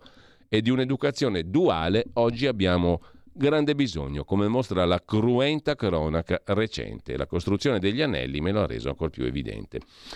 Il pezzo volta a pagina 35. Lasciamo però il Corriere della Sera, andiamo al fatto di Marco Travaglio, il fatto quotidiano. Chi c'è nella cupola delle armi che pilota il governo d'Europa, dietro Ursula von der Leyen e compagnia, lobbisti, colossi industriali militari che la fanno da padroni. E in taglio alto sopra la testata la frase del giorno, il governo belga scopre che i filo ucraini usano i suoi fucili a Belgorod e protesta con Kiev. Ve li inviamo per difendervi, non per attaccare in Russia. Ideona di Fratelli d'Italia e Lega Fondi agli inceneritori garantiti dallo Stato, sempre più cari, altri aiuti a chi brucia rifiuti anche a Roma. L'inchiesta con la testata francese Mediapart, l'intolleranza sbarca in Israele, evangelici e sionisti ai ferri corti. Il PNRR fa felice solo il nord e boom di sgravi alle imprese, scrive il Fatto Economico del lunedì. Stasera c'è report, altre tante belle cose interessanti e poi parla Vincenzo Visco, l'ex ministro delle finanze dei DS. L'Italia è povera e non si salverà grazie ai turisti, infatti si è salvata grazie a Visco ai suoi tempi. Grazie a lui, ministro delle finanze, ineccepibile e indimenticabile. Mentre lasciamo la prima pagina del fatto e andiamo a vedere anche il giornale. Il giornale apre con eh, un tema, i comuni rossi, sorpresa, i soldi ci sono ma li usano per multarci. Le amministrazioni di sinistra, i comuni rossi, hanno investito 75 milioni di euro per agenti e auto Velox. Le contravvenzioni sono un business, la questione è antichissima, ce ne si occupa periodicamente da anni e anni e anni. Fare multe per fare incassi. Caos Movida, i sindaci dovranno risarcire i cittadini. La sentenza di Cassazione di cui abbiamo detto prima, che però non farà scuola, state pure tranquilli. Il centrodestra sposa il progetto europeo disegnato da Berlusconi. Euro alleato cercasi, scrive Augusto Minzolini nell'editoriale. E poi detrazioni, rimborsi spese, consigli per pagare meno tasse, a pagina 18, le toghe rosse che ci riprovano, vogliamo controllare la pernacchia europea, il PNRR, Sparò ai ladri, farà nove anni di galera, fermò i rapinatori, ne uccise uno, all'alba del 22 aprile del 17 sparò contro tre rapinatori che avevano fatto colpi nei bancomat della zona di Cittadella, Padova. Uno di quei colpi centrò uno dei tre uomini, un giostraio in fuga su un'auto, inseguita dai carabinieri. Adesso Massimo Zen, guardia giurata, 52 anni, dovrà scontare nove anni e sei mesi di carcere. In carcere per due fiori le donne di Hong Kong nel giorno di Tiananmen. Murgia, ecco chi combatte davvero la dittatura, scrivono Francesco Giubilei e Francesco De Palo sul giornale, altro che la Murgia. E poi la bufala Russia Gate, sul giornale se ne occupa Stefano Zurlo. Ora la Lega chiede l'indagine del Copasir, scrive il giornale, a pagina 6 c'è l'articolo di Stefano Zurlo, giusto appunto, la ricostruzione della Guardia di Finanza ha ribaltato il caso Russia Gate, Lega, Savoini, Salvini. Eh, e è stata fissata mercoledì l'audizione del sottosegretario Mantovano. La Lega invoca il Copasir, la relazione della Guardia di Finanza risale a tre anni fa, ma guarda un po', era stata dimenticata. Il Carroccio chiede che se fu complotto intervenga anche l'ordine dei giornalisti, oltre che la magistratura con un'intervista al già citato senatore de- della Lega e componente del Copasir Claudio Borghi Aquilini. Gli 007 di Putin erano alla riunione, i danni per noi sono stati enormi. L'appuntamento è mercoledì al Copasir. Ascolteremo il sottosegretario Mantovano che ha la delega per i servizi segreti dalla Premier e gli chiederò se i nostri servizi sanno qualcosa di tutta questa storia del Metropol. Pareva una vicenda di tangenti, così era stata presentata, adesso c'è tutta un'altra storia. Abbiamo tre protagonisti, scrive il giornale, le parole sono però quelle di Claudio Borghi Aquilini, il quale dice abbiamo tre protagonisti presenti al Metropol di Mosca, tutti e tre sembrano avere un ruolo diverso da quello che immaginavamo. L'avvocato Gianluca Miranda quasi spinge i leghisti a commettere il reato, o meglio, mette in bocca agli altri questa o quella frase, pilotando la trama. I giornalisti dell'Espresso assistono in diretta alla fabbricazione dello scoop, che a questo punto prende i colori di una macchinazione. Addirittura uno dei due cronisti, Giovanni Tizian, sale sullo stesso aereo di Miranda e il 17 ottobre del 2018 raggiunge Mosca, giusto in tempo per assistere dietro le quinte, ma non troppo, al rendezvous fra la delegazione della Lega e quella russa. E i russi? Adesso scopriamo che alla famosa riunione del 18 ottobre 2018 c'è almeno un ufficiale delle spie di Mosca. Curioso, la trama potrebbe essere capovolta. Quindi vuoi vedere che la Russia non era così amica di Salvini e viceversa? Da scambio presunto di mazzetti a complotto, non sono complottista, dice Claudio Borghi Aquilini al giornale, ma qui il racconto ufficiale fa acqua da tutte le parti. Finora sapevamo che si erano mossi certi personaggi con l'idea di far arrivare nelle casse della Lega montagne di soldi illegali. Il danno per Salvini alla vigilia delle europee 19 è grandissimo. Solo un paio di mesi fa l'inchiesta della Procura di Milano è stata archiviata. Non c'è stata corruzione, nulla di nulla, ma questo lo scopriamo solo ora. E però l'innocenza della Lega è poca cosa rispetto a quel che sta venendo fuori adesso. Una trappola costruita apposta per tagliare la strada alla Lega, anche con la partecipazione di segmenti dei servizi russi. L'accusa rivolta alla Lega non era proprio quella di avere un rapporto privilegiato col potere russo, a quanto pare non è mica tanto vero dice Zurlo. Strano, risponde Borghi Aquilini. Qui sembra tutto preparato a tavolino e la presenza di pezzi dell'intelligence putiniana fa crescere l'inquietudine. Chiederemo a Mantovano di dirci quel che sanno i nostri servizi. Noto però un'analogia con quanto accaduto in Austria al vice cancelliere Strache del Partito della Libertà, l'FPÖ. Ricordate, il brillante astro nascente della destra austriaca conversa a Ibiza con una ragazza avvenente e si lascia andare a discorsi poco raccomandabili, ricorda Claudio Borghi Aquilini. Promette commesse e appalti alla sedicente nipote di un oligarca russo in cambio di finanziamenti. Nel 2019 esce un video di quel meeting che gli stronca la carriera. Strache si dimette. In quel caso c'era sicuramente la manina di qualche apparato di intelligence, abilissimo nel confezionare dossier che poi forse sono sfuggiti di mano. Non so, ma trovo parallelismi che sarebbe interessante comprendere meglio. Non voglio formulare conclusioni che sarebbero premature, ma dobbiamo capire se c'è stato un tentativo di condizionare la democrazia e incastrare Salvini. Vediamo anche la prima pagina del quotidiano nazionale, dopo l'intervista che abbiamo appena finito di leggere de Il Giornale a Claudio Borghiaquilini, sanità malata, mancano 30.000 medici, inchiesta sul sistema sanitario, fuga dagli ospedali pubblici, pensionamenti di massa, pochi dottori di base, si lavora in emergenza.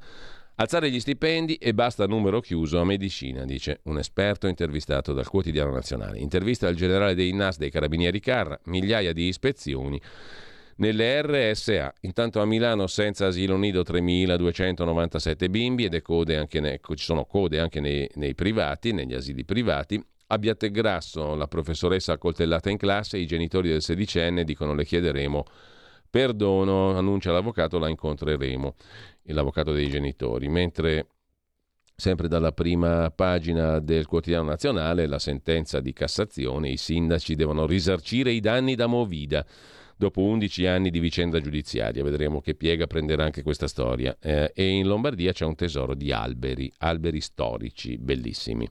Dal giorno passiamo al mattino di Napoli, tutto incorniciato dalla vittoria del Napoli, lo scudetto, la gloria, eccetera, eccetera, la grandissima festa a Napoli e non solo, e poi il tempo di Roma, che apre la sua prima pagina con il governo al lavoro e i mercati finanziari, gli investitori, i risparmiatori che premiano l'Italia. C'è un sacco di gente che compra i titoli di Stato italiani, lo spread è ai livelli minimi, il governo quindi gode di ottimerrima reputazione in tutto il globo terracqueo, la crescita supera quella di Germania e Francia, risultati sopra le aspettative. Il sottosegretario leghista all'economia Federico Freni dice le nostre misure hanno rassicurato gli operatori che ora ci vedono più affidabili. Centrodestra che cerca alleanze in Europa e poi la battaglia alla Camera sul PNRR. Arriva in aula il decreto che limita i controlli della Corte dei Conti. Dal tempo passiamo a Repubblica. Eh, Repubblica eh, mette in primo piano, adesso lo vediamo, la questione climatica, la giornata dell'ambiente, tutte queste cose ineccepibili. E poi chi ostacola il PNRR, l'esecutivo, è il governo, colpa sua, che indica 120 misure a rischio, dall'idrogeno ai piani anti-alluvione, ma senza il recovery o PNRR la crescita crolla. Individuati i ministeri che hanno il maggior numero di progetti bloccati. Sulla Corte dei Conti Calenda con Palazzo Chigi, il ministro Urso dice vogliamo spostare i fondi sull'energia, l'Europa ci dica di sì.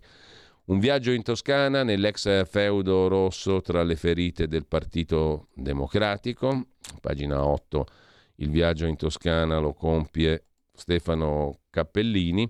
Siamo esattamente in varie realtà della Toscana, tra liti e correnti. La Toscana era un feudo rosso, epicentro invece della batosta del Partito Democratico, Pisa, Massa, eccetera, eccetera.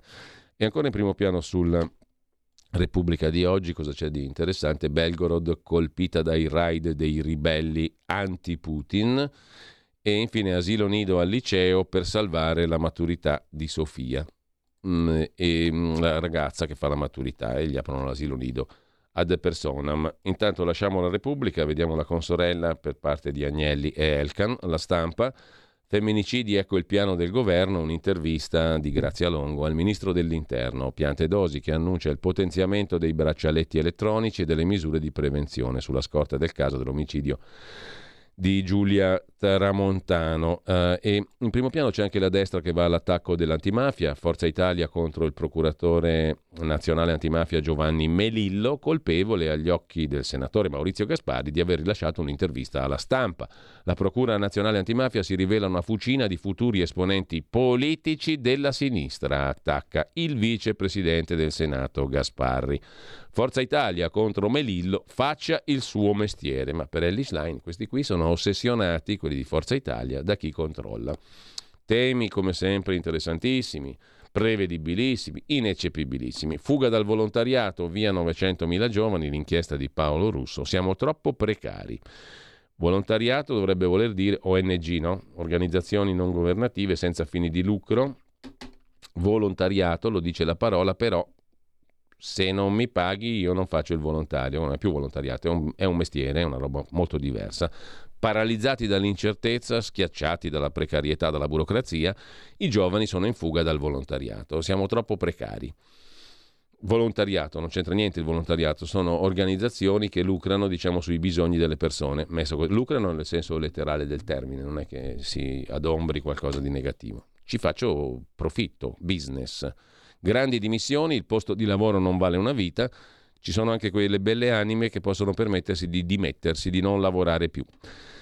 Intanto lasciamo la prima pagina della stampa con la fotografia di due donne, la scrittrice Asar Nafisi, Iran, aiutate il mio paese, la premier danese, una donna per l'Alleanza Atlantica, Mette Frederiksen, che sbarca a Washington, vedrà Joe Biden per la nomina a segretario generale della Alleanza Atlantica. La stampa l'abbiamo vista, la verità l'abbiamo vista prima, adesso sfogliamo rapidamente le pagine interne del Corriere della Sera in attesa di collegarci, non so se sarà disponibile, ma sicuramente lo sarà come quasi tutti i lunedì in linea di massima con il presidente dei deputati della Lega, il capogruppo alla Camera Riccardo Morinari. Allora, Belgorod in primo piano, la guerra in Europa sul Corriere della Sera di oggi, l'intervista molto lunga di Giuseppe Guastella, pagina 5, a Eva Kaili, eurodeputata greca che fu arrestata per il cosiddetto Qatar Gate, come tutti ricorderete. Mia figlia è stata usata per farmi parlare, denuncia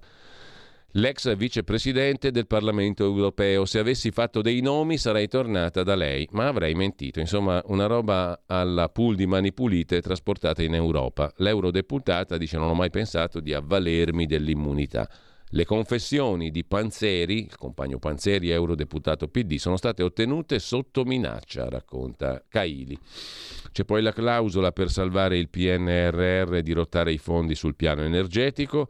Una lunga intervista sul Corriere della Sera ad Antonio Tajani, con Bruxelles solo un malinteso, ma in vista del voto del 24 la Commissione non si schieri, tutti stanno rivedendo il piano, e Berlusconi che propone il centrodestra europeo. Poi la RAI, partono i colloqui con i conduttori, c'è il caso di Da Milano, bello che zitto sulla vicenda dei fondi russi e della Lega del Metropol Gate, eccetera, eccetera, bello che zitto. Il conduttore da Milano è accusato dalla Lega di aver orchestrato, ai tempi della sua direzione all'Espresso, scrive il Corriere della Sera, lo scandalo dei fondi russi al Carroccio per sfavorire Salvini alla vigilia delle europee. Che farà da Milano alla RAI è un enigma, diciamo così, appassionante e che ci tiene tutti al cardiopalma. Intanto ci fermiamo un attimo e poi il nostro qui Parlamento del lunedì con Riccardo Molinari.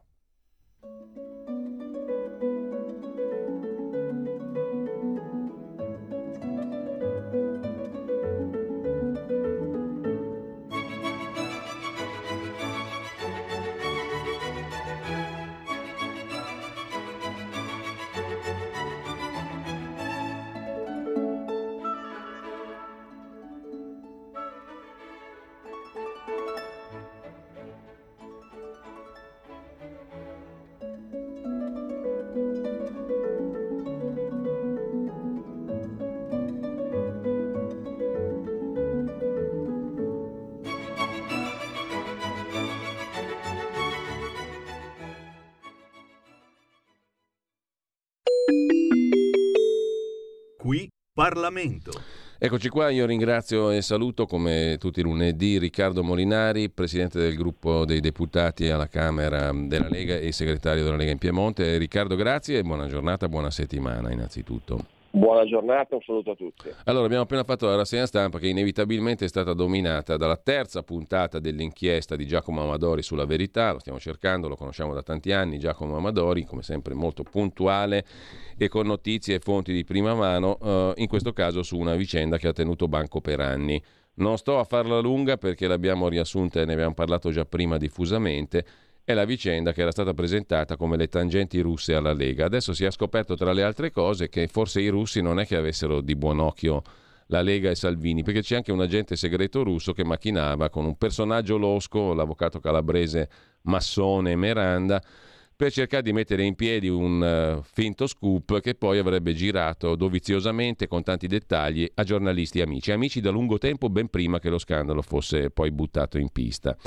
Allora, la vicenda è losca, molto losca, dentro c'è anche l'ex deputato italo-marocchino del PD e rappresentante dei musulmani, dei giovani musulmani marocchini in Italia, Khalid Chauki, come da puntata di oggi, che traffica tra logge e storie varie. Ehm, distinguere il grano dall'olio, qui come spesso accade in questi casi, non è facilissimo.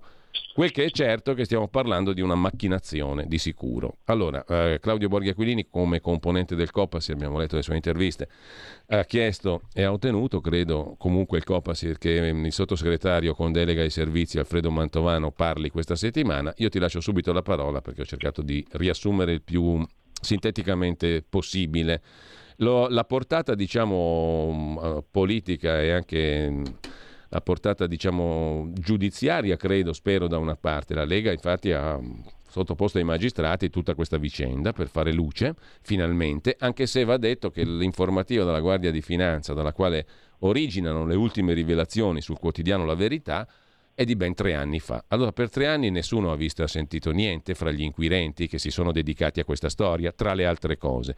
E poi l'ordine dei giornalisti non ha niente da dire circa il fatto che ci sia una... Pl- Uno può dire certo io coltivo le mie fonti, ma qui forse siamo davanti a qualcosa di diverso, non è solo coltivare una fonte, è mettersi d'accordo con questa fonte per tirar su una storia che poi è falsa, è falsa anche dal punto di vista giudiziario perché la procura poi archivierà tutto. Insomma, com'è che distinguiamo qui la fuffa dalla gravità?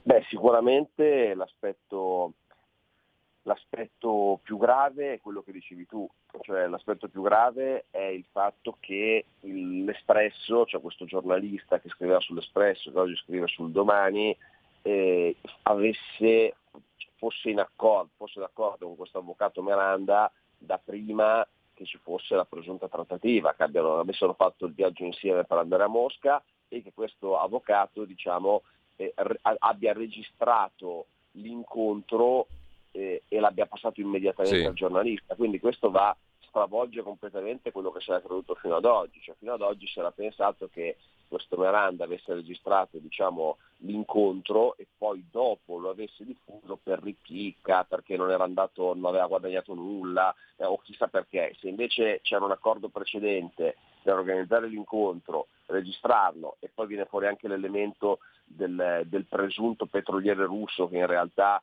eh, sarebbe stato uno, un membro dei servizi, servizi russi che era in contatto, era in contatto anche lui con questo Miranda, eh, insomma la cosa assume dei contorni chiaramente, chiaramente inquietanti.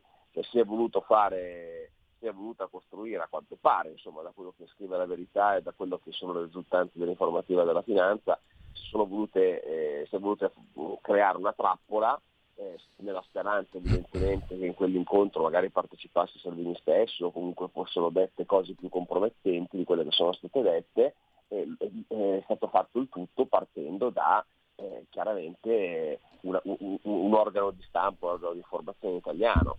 Questo è quello che emerge dalla, dalla verità. Questo è il motivo per cui la Lega ovviamente ha fatto ciò, o ha annunciato, ha fatto, farà un esposto in procura per accettare eventuali responsabilità. Come giustamente dicevi tu, eh, è, questa informativa già c'era e non ha portato diciamo, all'apertura di un'indagine, ricordiamoci sempre però che comunque probabilmente anche sulla base di questa informativa c'è stata l'archiviazione, sì. perché si è detto per giorni che l'archiviazione c'era stata per un problema di rogatorie, cioè per il fatto che la Russia non avevano risposto. Mm. Esatto, non avesse collaborato rinviando sui documenti. Eh, poi c'è anche da dire che la corruzione internazionale è un reato particolare dove mm, insomma non è come la corruzione, la corruzione internazionale non esiste come reato, quindi mm, il fatto che non ci sia stata diciamo, la conclusione di alcuna trattativa sul passaggio di denaro fa venire meno l'aspetto penale eh, però probabilmente se, la, se, se, le autorità già conoscevano questa situazione questo potrebbe essere un elemento che ha portato anche inquirenti ad archiviare, credo. Ecco, ma mh, mm, proprio spassionatamente, anche se è un po' difficile come esponente di primo piano e capogruppo della Lega alla Camera, ma mh, mm, cercando di guardare così spassionatamente e anche sulla base della tua ormai mh, mm, corposa esperienza politica, ti ha stupito molto, moltissimo, poco o nulla questa vicenda e quel che sta emergendo? No, non mi ha sorpreso per nulla, eh. nel senso che i casi costruiti ad arte da alcuni giornali per distruggere il politico di turno, purtroppo anche nel piccolo spesso, anche nel piccolo spesso non si vedono. Io voglio dire, mi, eh, mi ricordo perfettamente cosa successe per fare un caso sicuramente più piccolo, ma che abbia molto clamore. No? Ricordiamoci cosa fecero eh, per mandare a casa la Lega quando era alla, guida del Piemonte con Roberto Cota. No? Sì, eh, sì. praticamente magicamente filtravano su, sempre su un paio di giornali, sempre gli stessi, eh, che sono Repubblica La Stampa, tanto per citarli, filtravano sempre magicamente i dettagli più diciamo, eh, succulenti, diciamo, quelli più furiginosi, eh, le famose mutande verdi, ce lo ricordiamo, sì, no? sì. Eh, dati secretati magicamente filtravano cose che generavano poi un clima tale per cui eh, si era andata a casa la giunta regionale. Quindi, eh, mentre invece sugli esponenti della sinistra non filtrava mai nulla, eh, erano assolutamente intoccabili come se non avessero fatto niente, quando in realtà avevano, cioè, il problema dei rimborsi ai consigli regionali riguardava tutti allo stesso modo, non è che ci fossero differenze. E quindi quella è stata una, vicenda, o, per, o, pensiamo anche in grande cosa fecero, ricordate tutto il cancan sui diamanti di Bossi, no? che poi venne fuori che si trattava, non si trattava di borse di diamanti nascoste in casa, ma si trattava di un investimento suggerito da una banca, insomma niente di, eh, niente di così scabroso, ma l'immagine dei diamanti, io mi ricordo che girando sì, sì. eccetera, c'erano quelli che ti venivano a parlare dei diamanti, che è una cosa che rimane in testa alla gente. Quindi purtroppo, purtroppo non mi sorprende più di tanto. Ecco.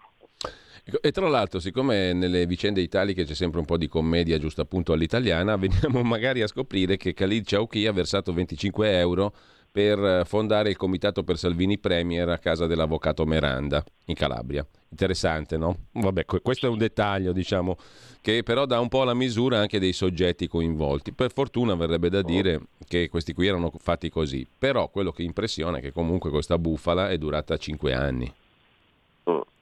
Sì, è durata cinque anni e ha avuto, diciamo, eh, comunque pesanti ripercussioni perché eh, diciamo, per anni la Lega è stata considerata un partito non affidabile in quanto a fronte di questa storia ogni eh, posizionamento, eh, ogni frase detta ad esempio sulla guerra in Ucraina piuttosto che sui rapporti eh, geopolitici con, sì. con la Russia veniva evidentemente interpretata in una certa maniera partendo da questo presupposto di questa vicenda. No? Perché voi avete preso i soldi e quindi dite eh, così. Esatto, ragionamento la Lega è condizionata da Putin, la Lega ha un filo diretto con la no, Russia. Poi adesso, scusami Riccardo, si scopre pure che un agente del servizio segreto russo invece lavorava contro la Lega. Può essere sempre uno deviato, per carità, però e visto il profilo di tutti gli altri non credo che sia una primissima fila. Però insomma è curioso anche questo, no? Il deputato italo-marocchino che paga per eh, Comitato Salvini Premier e quell'altro russo che lavora contro la Lega, che è amica dei russi.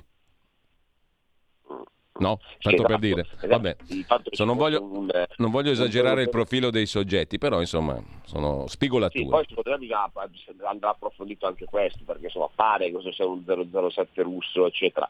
Però insomma eh, è evidente che se ci fosse stata la, la, collaborazione dei servizi russi per questa macchinazione vuol dire che eh, chiaramente a questo punto c'era anche un interesse della Russia eh, di tenere in scacco la Lega. Mm. Ecco. Mm. Che, diciamo, la storia del KGB insegna che questo lo fanno con tutti sì. loro, eh, nel senso che alla fine loro amici e nemici chiunque possono tenere sotto scacco e ricattare lo fanno. Quindi diciamo che anche questo nel modo di operare di quello che fu un KGB è abbastanza normale. Però certamente indica che non c'è questo rapporto eh, diciamo idilliaco e fraterno che è stato raccontato tra la Russia e la Lega.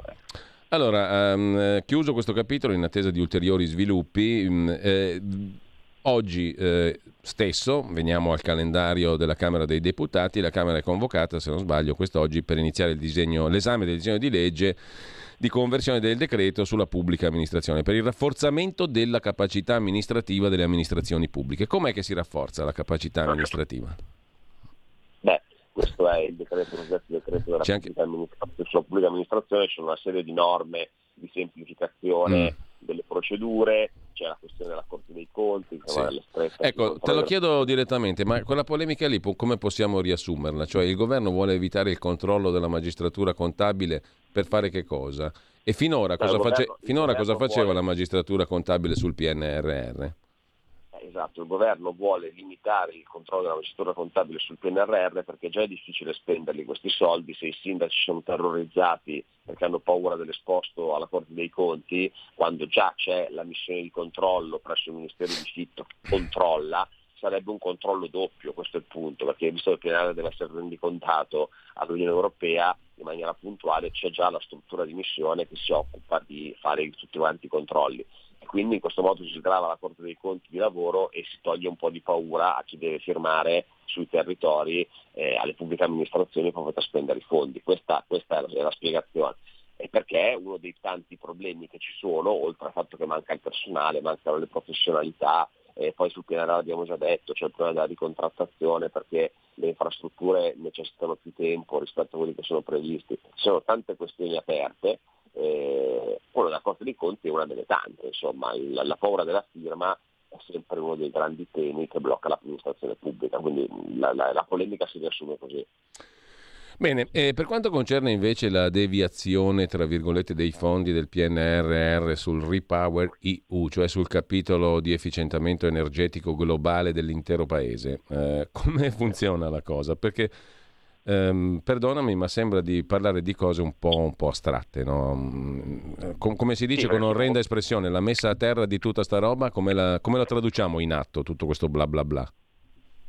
Eh, bravo, questo è il problema, perché eh, come fa anche con quel tema di fondi di coesione, visione, visione, rupture, tutte cose che uno eh, si chiede, ma cosa, di cosa state parlando? Eh, è legato a quello che dicevo prima, cioè legato alla questione dei tempi. Il PNRR prevede dei tempi molto stretti, cioè che si spenda tutto entro il 2026. Allora, eh, per quanto riguarda ad esempio le infrastrutture, sappiamo che eh, in tre anni infrastrutture nuove in Italia non si può pensare di farle, di finirle. Faccio un esempio, nel PNRR c'è la eh, linea alta velocità eh, Napoli-Bari, eh, che, che, bisogna iniziarla, eh, è chiaramente impossibile farla entro il 2026. Allora, una soluzione poteva essere quella di eh, spostare questi fondi sui, eh, sui, fondi di coesione e dargli la stessa longevità temporale, quindi dargli molto più tempo per essere spesi. Questa può essere, può essere un'idea. E la stessa cosa eh, dicasi su, eh, sul, sul Repower EU. Eh, un modo veloce di spendere i fondi quale può essere? Quello di assegnarli direttamente ai privati, ad esempio per l'efficientamento energetico, eh, oppure come Industry 4.0 per dire. No? Eh, che ha funzionato molto bene, si danno fondi alle aziende attraverso crediti d'imposta e quello è un modo certo per farli spendere subito e per avere comunque un risultato che sia compatibile, in questo caso l'efficientamento energetico, con l'idea del PNRR. E in quel caso appunto bisognerebbe però ricontrattare con l'Unione Europea e destinare parte del PNRR a quei fondi che sono nati nel Repower EU che si possono usare così. Ecco, so che è cervellotico, sì, però sì. Le, problematiche, le, problematiche, della ricontrattazione del PNRR sono queste, cioè dare delle regole a questi fondi perché possono essere spesi. Ecco, eh, l'ultima cosa velocissima, poi ci salutiamo e ti ringrazio anche per questa conversazione come sempre. Riccardo, ehm, la mh, mm, possibilità che mh, mm, questi fondi vengano poi incanalati verso qualcosa di realmente visibile, apprezzabile, positivo, eccetera, c'è o no? Perché da una parte c'è la comprensibile retorica governativa per cui useremo tutto, faremo al meglio, sarà perfetto, eccetera.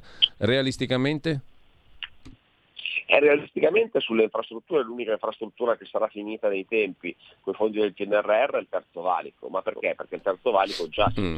sarebbe, sarebbe, stato concluso entro il 2026 e cosa si è fatto? Si sono messi i fondi del PNRR a copertura di quell'opera per liberare le risorse nazionali che già erano stanziate.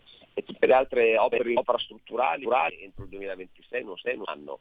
E per questo eh, c'è, il problema, c'è il problema di cambiare le scadenze, perché diversamente rischiamo di completare soltanto le micro opere, tra l'altro neanche tutte, cioè quelle che per carità sono più che importanti, assegnate ai comuni, le piazze, facimento di piazze, il museo didattico, tutte queste cose qua, eh, qui ci sono pagine e pagine di, di microprogetti, ma rischiamo di non vedere appunto niente di sostanzioso e niente che davvero cambi il volto del paese. E quindi questo è il problema. Quando io dissi se non possiamo spenderli bene, meglio regalarli mm. troppo, riferivo a questo, nel senso che piuttosto che fare centinaia di microprogetti come la briscola sociale che è uscita sui giornali eh, o, militari di questo tipo, se non si riescono a spendere per fare delle cose importanti, visto che sono soldi a debito, ricordiamoci che quando ci si indebita bisogna fare degli investimenti, cioè io penso che, che quello che spendiamo sul PNRR debba in prospettiva dare eh, un utile al paese, debba generare PIL, debba generare entrate, debba generare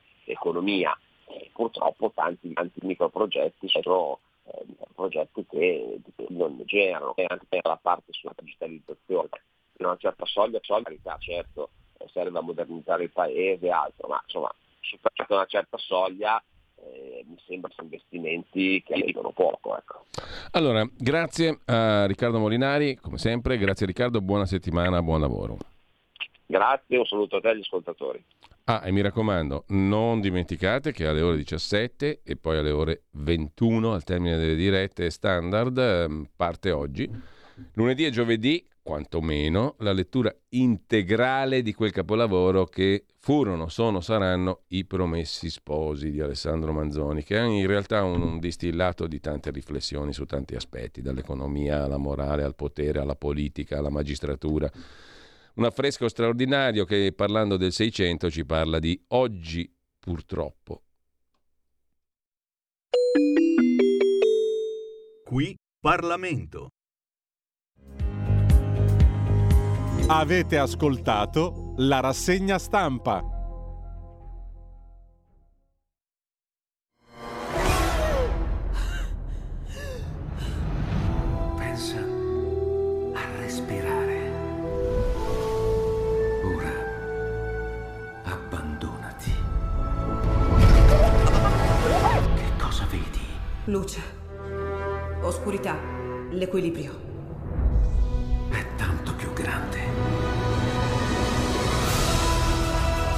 C'è stato un risveglio. Hai sentito? Conosco una sola verità.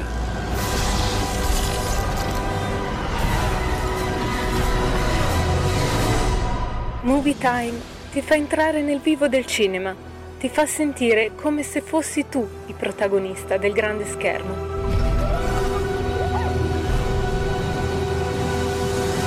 ogni sabato dalle ore 16.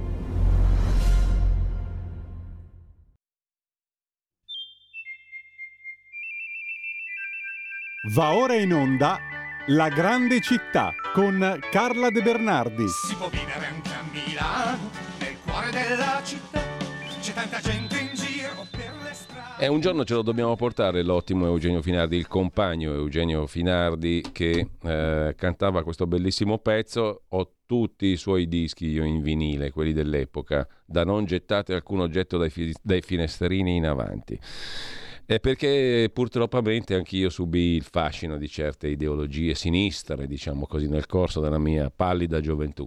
Intanto io do il benvenuto e il buongiorno a Carla De Bernardi, Storia di Milano, guida per curiosi e ficanaso, è la nostra Bibbia laica del lunedì edito da Yakabook, eh, lo trovate ovunque e se non l'avete ancora trovato cercatelo perché è un libro stupendo che parla sì di Milano ma parla in realtà di molto altro, esattamente nello spirito della nostra rubrica del lunedì alle 9 e un quarto. Carla, buongiorno innanzitutto e grazie. Buongiorno, buongiorno, a tutti, buongiorno a chi ci ascolta. E allora, oggi mm, traiamo spunto senz'altro dalla storia di Milano, che non è solo la storia di Milano, e in relazione anche a una data piuttosto precisa. Uh, due giorni fa, 3 giugno del 1935, nasceva Vincenzo Iannacci, detto Enzo, cantautore, cabarettista, pianista, attore, tanto altro, medico naturalmente.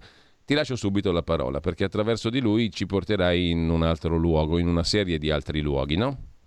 Sì, sì, sì, sì, sì è così, perché eh, nel mio libro, oltre alla storia, quella che è chiamata storia con la S maiuscola, no? quindi quella che riguarda un po' tutti, ci sono dei capitoli dedicati a delle, eh, come dire, eh, de- degli avvenimenti che riguardano soltanto Milano, come succede anche in altre città, per carità, eh, non è che Milano sia speciale, però a Milano ci sono state alcune cose proprio eh, accadute qui e che non hanno avuto eco eh, altrove. Eh, tra queste io nel mio libro cito il derby e cito il Giamaica il Gia- e poi la moda, insomma una serie di cose di cui poi parleremo magari mm. in altre occasioni. Però oggi appunto prendendo spunto dalla nascita di Iannacci il 3 giugno del 35, avrebbe 88 anni, avrebbe compiuti tre giorni fa, mm. ehm, parliamo del derby. Parliamo un attimo prima di Iannacci, che è un personaggio talmente gigantesco che meriterebbe pagine e pagine. Io naturalmente nel mio libro non ho potuto dedicare, non era un libro dedicato a Iannacci e quindi ho potuto citarlo nella questione del, del derby e, e, così come ho fatto con gli altri, però Iannacci meriterebbe un libro intero, magari li hanno anche fatti, io non lo so, ehm, perché lui, oltre ad essere stato uno straordinario cantautore, per chi non ricorda le sue canzoni, guarda, me ne sono annotate certe, perché ce le ho tutte che mi viaggiano nella testa, vabbè, mm. portava i scarpe tennis, credo che nessuno sì. a Milano e altrove non lo conosca, ma eh, l'Armando, ho buttato giù l'Armando, eh, faceva il palo della banda dell'Ortica, che è geniale, no? perché il palo della banda dell'Ortica era cieco. Eh, vengo anch'io no, tu no, che era un bellissimo testo che voleva indicare quella eh, perfido atteggiamento di chi emargina le persone solo per il gusto di emarginarle, no? Cioè questo poveretto che dice vengo anch'io e gli rispondono tutti no, tu no, non perché ci sia un motivo, ma proprio perché per il sadico gusto di dirgli sei un, sei un escluso. Eh, quindi lui aveva, aveva anche dei eh, intenti sociali e politici, Iannacci, non era certo uno che, non, che non, non si può dire che non fosse impegnato, anche se non ha fatto politica, però nei suoi testi ce n'è tanta. Se me lo dicevi prima è geniale, se me lo dicevi prima. Quante volte nella vita capita? Eh, se me lo dicevi prima. Io trovo straordinario questa cosa. E poi appunto sull'impegno politico Vincenzina e la fabbrica in romanzo popolare. Insomma, le sue canzoni sono meravigliose. Lui eh, a un certo punto arriva al derby. Eh, no, volevo ricordare una, una eh, cosa singolare che io non mi ricordavo, che lui mm. come cardiochirurgo eh, lui ha fatto chirurgia generale, ha fatto il chirurgo fino alla fine dei suoi giorni. Lui, come cardiochirurgo, era andato a lavorare nell'equipe di Christian Bernard in Sudafrica. Sì. Io questo non me lo ricordavo, perché a un certo punto, un po' deluso dall'Italia, da, forse da, da, da, da qualcosa del, che nella sua carriera di cantante non lo soddisfaceva, ha scelto di andare in Sudafrica da Bernard e, e, quindi ha sempre fatto il medico sul serio, ha fatto il medico chirurgo e il medico di famiglia, non come hobby rispetto alla canzone, né la canzone era un hobby rispetto alla chirurgia, perché l'ha fatto in una maniera eh, straordinaria. Ah, e poi permettimi, permettimi di dire un'altra cosa a margine, e come musicista non era proprio un improvvisato perché ehm, si diplomò in armonia, composizione e direzione d'orchestra al Conservatorio di Milano eh, dopo certo, otto certo. anni di pianoforte. Chiusa parentesi, diciamo, no? Perché sembra no, quasi... No, fai tutte le parentesi che credi, perché no, sai, io sembra, sembra quasi uno chansonnier un po' buttato là da osteria, no? Invece non è così. Che cosa non Dico, è così? Sembra uno chansonnier da osteria, ah, ma no, non è no. proprio così, diciamo, è tutt'altro. Mm. Tutt'altro, tutt'altro. Infatti è stato straordinario come musicista e con Gaber ha fatto il duo I due corsari, no? Eh, ultima cosa sulla, sulla, sulla, sua biografia, lui muore nel 2013 ed è al Famedio, nella cripta del Famedio, sia lui che Gaber, quindi i due corsari sono in due rami diversi della cripta, la cripta è fatta a croce e nel ramo di sinistra c'è eh, Gaber e nel ramo di destra c'è Iannacci. Suo figlio è un cantautore, un arrangiatore ed è un valentissimo musicista, anche il figlio Paolo. Paolo. Un, un giorno al, al Monumentale abbiamo fatto, non mi ricordo che data era, ma insomma era una data significativa per lui o per Gabere, è venuto ehm, Pillitteri, Pillitteri fratello, non Paolo, il fratello che mi pare si chiami Umberto, è possibile? Sai che non, Non mi lo so. ricordo il nome, comunque lui è un musicista, è venuto e eh, quasi di nascosto, perché non avevamo chiesto il permesso, gli abbiamo fatto strimpellare nella cripta del Famedio le canzoni di Gaber e di Iannacci sul, eh, alla chitarra e, e- e ci era sembrato un omaggio doveroso a questi due, no? Perché ai morti non devi sempre soltanto portare i fiori o andare lì a piangere, andare a, su- a suonare le loro canzoni ci era sembrato molto più divertente che, che di qualsiasi altra cosa. Andrebbe fatto tutti gli anni, in verità. Eh, e torniamo all'argomento che dicevamo prima, che è il derby. Il derby che era e è tuttora, eh, c'è tuttora un centro sociale che si chiama Il Cantiere dove c'era il derby.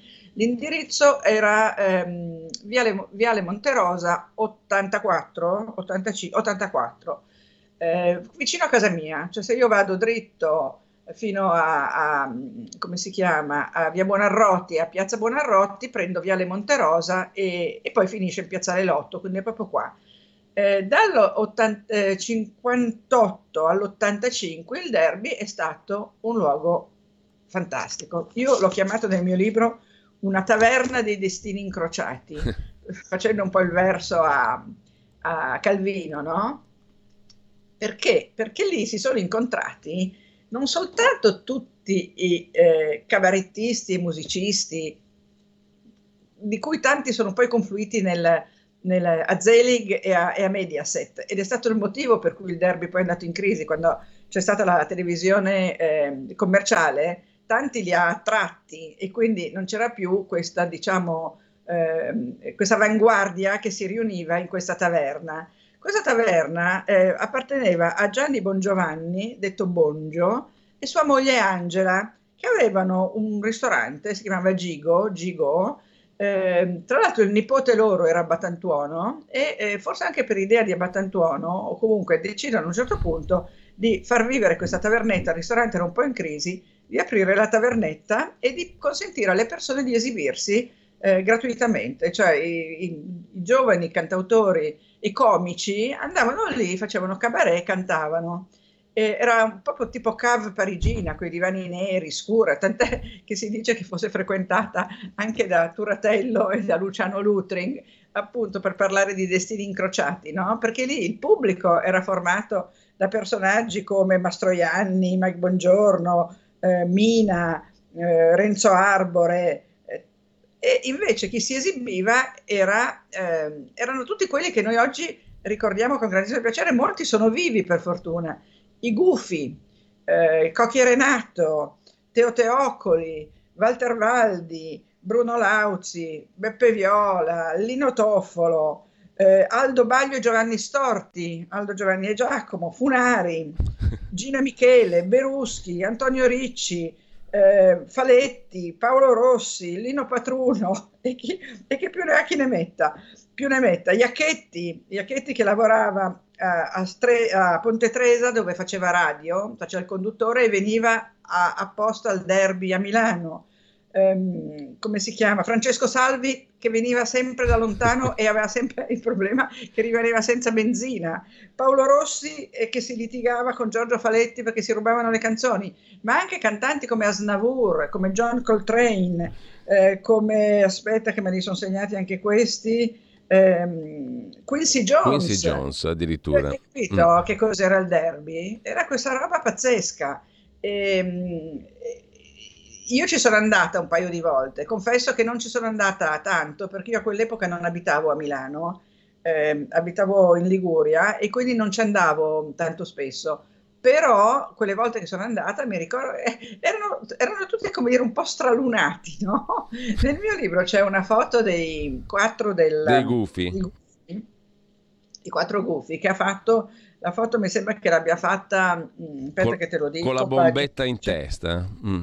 Eh? E vestiti di nero e con la bombetta in testa. È una foto meravigliosa Sì. che ha fatto un famoso fotografo a cui ho chiesto ovvia- ovviamente di poterla, di poterla pubblicare. Aspetta che vediamo se la trovo. 371 Alfa, eh, Alfa Castaldi, no, eh, Uliano Lucas, figurati. Niente meno. Uliano Lucas, uno dei grandissimi fotografi eh, milanesi insieme a Mulas, insieme ad altri, e questi frequentavano appunto il bar Giamaica di cui parlavamo prima e di cui magari parliamo a botta calda settimana prossima, così non ce ne dimentichiamo. Questa foto di Ulas, ci sono loro quattro, eh, vestiti di nero col collo alto, proprio tipo esistenzialista francese alla Juliette Greco, Mm.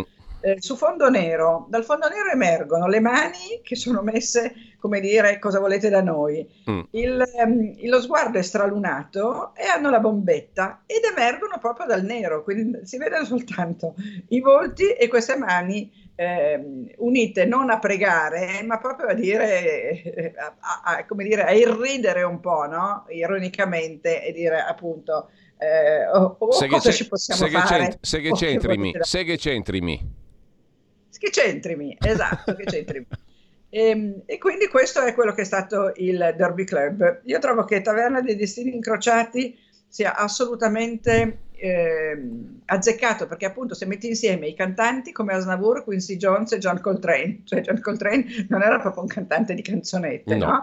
Eh, metti insieme Turatello e Lucky E il Luciano. solista del Mitra. Mastroianni, Mina e Renzo Arbore, credo che Iannacci al derby l'abbia proprio annotato eh, Renzo Arbore, se non ricordo male.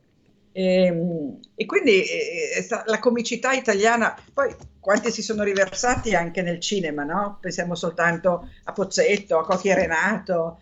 Eh, ecco, alcuni di loro sono appunto Ia- ehm, Gaber e Iannacci, ma anche Nanni Svampa, ma anche Magni dei Gufi, sono proprio al Monumentale. Quindi eh, il Monumentale torna a essere, lo sai, è la mia passione, essendo la presidentessa del- dell'Associazione Amici del Monumentale, Sì. torna sempre fuori perché, perché lì, eh, lì c'è, eh, per tornare a Calvino, no? l'Audomia, la città dei morti. Città dei morti confina con la città dei vivi, a Milano in modo particolare perché c'è una cancellata che separa la città dei vivi dalla città dei morti, quindi non sono segregati dietro un muro.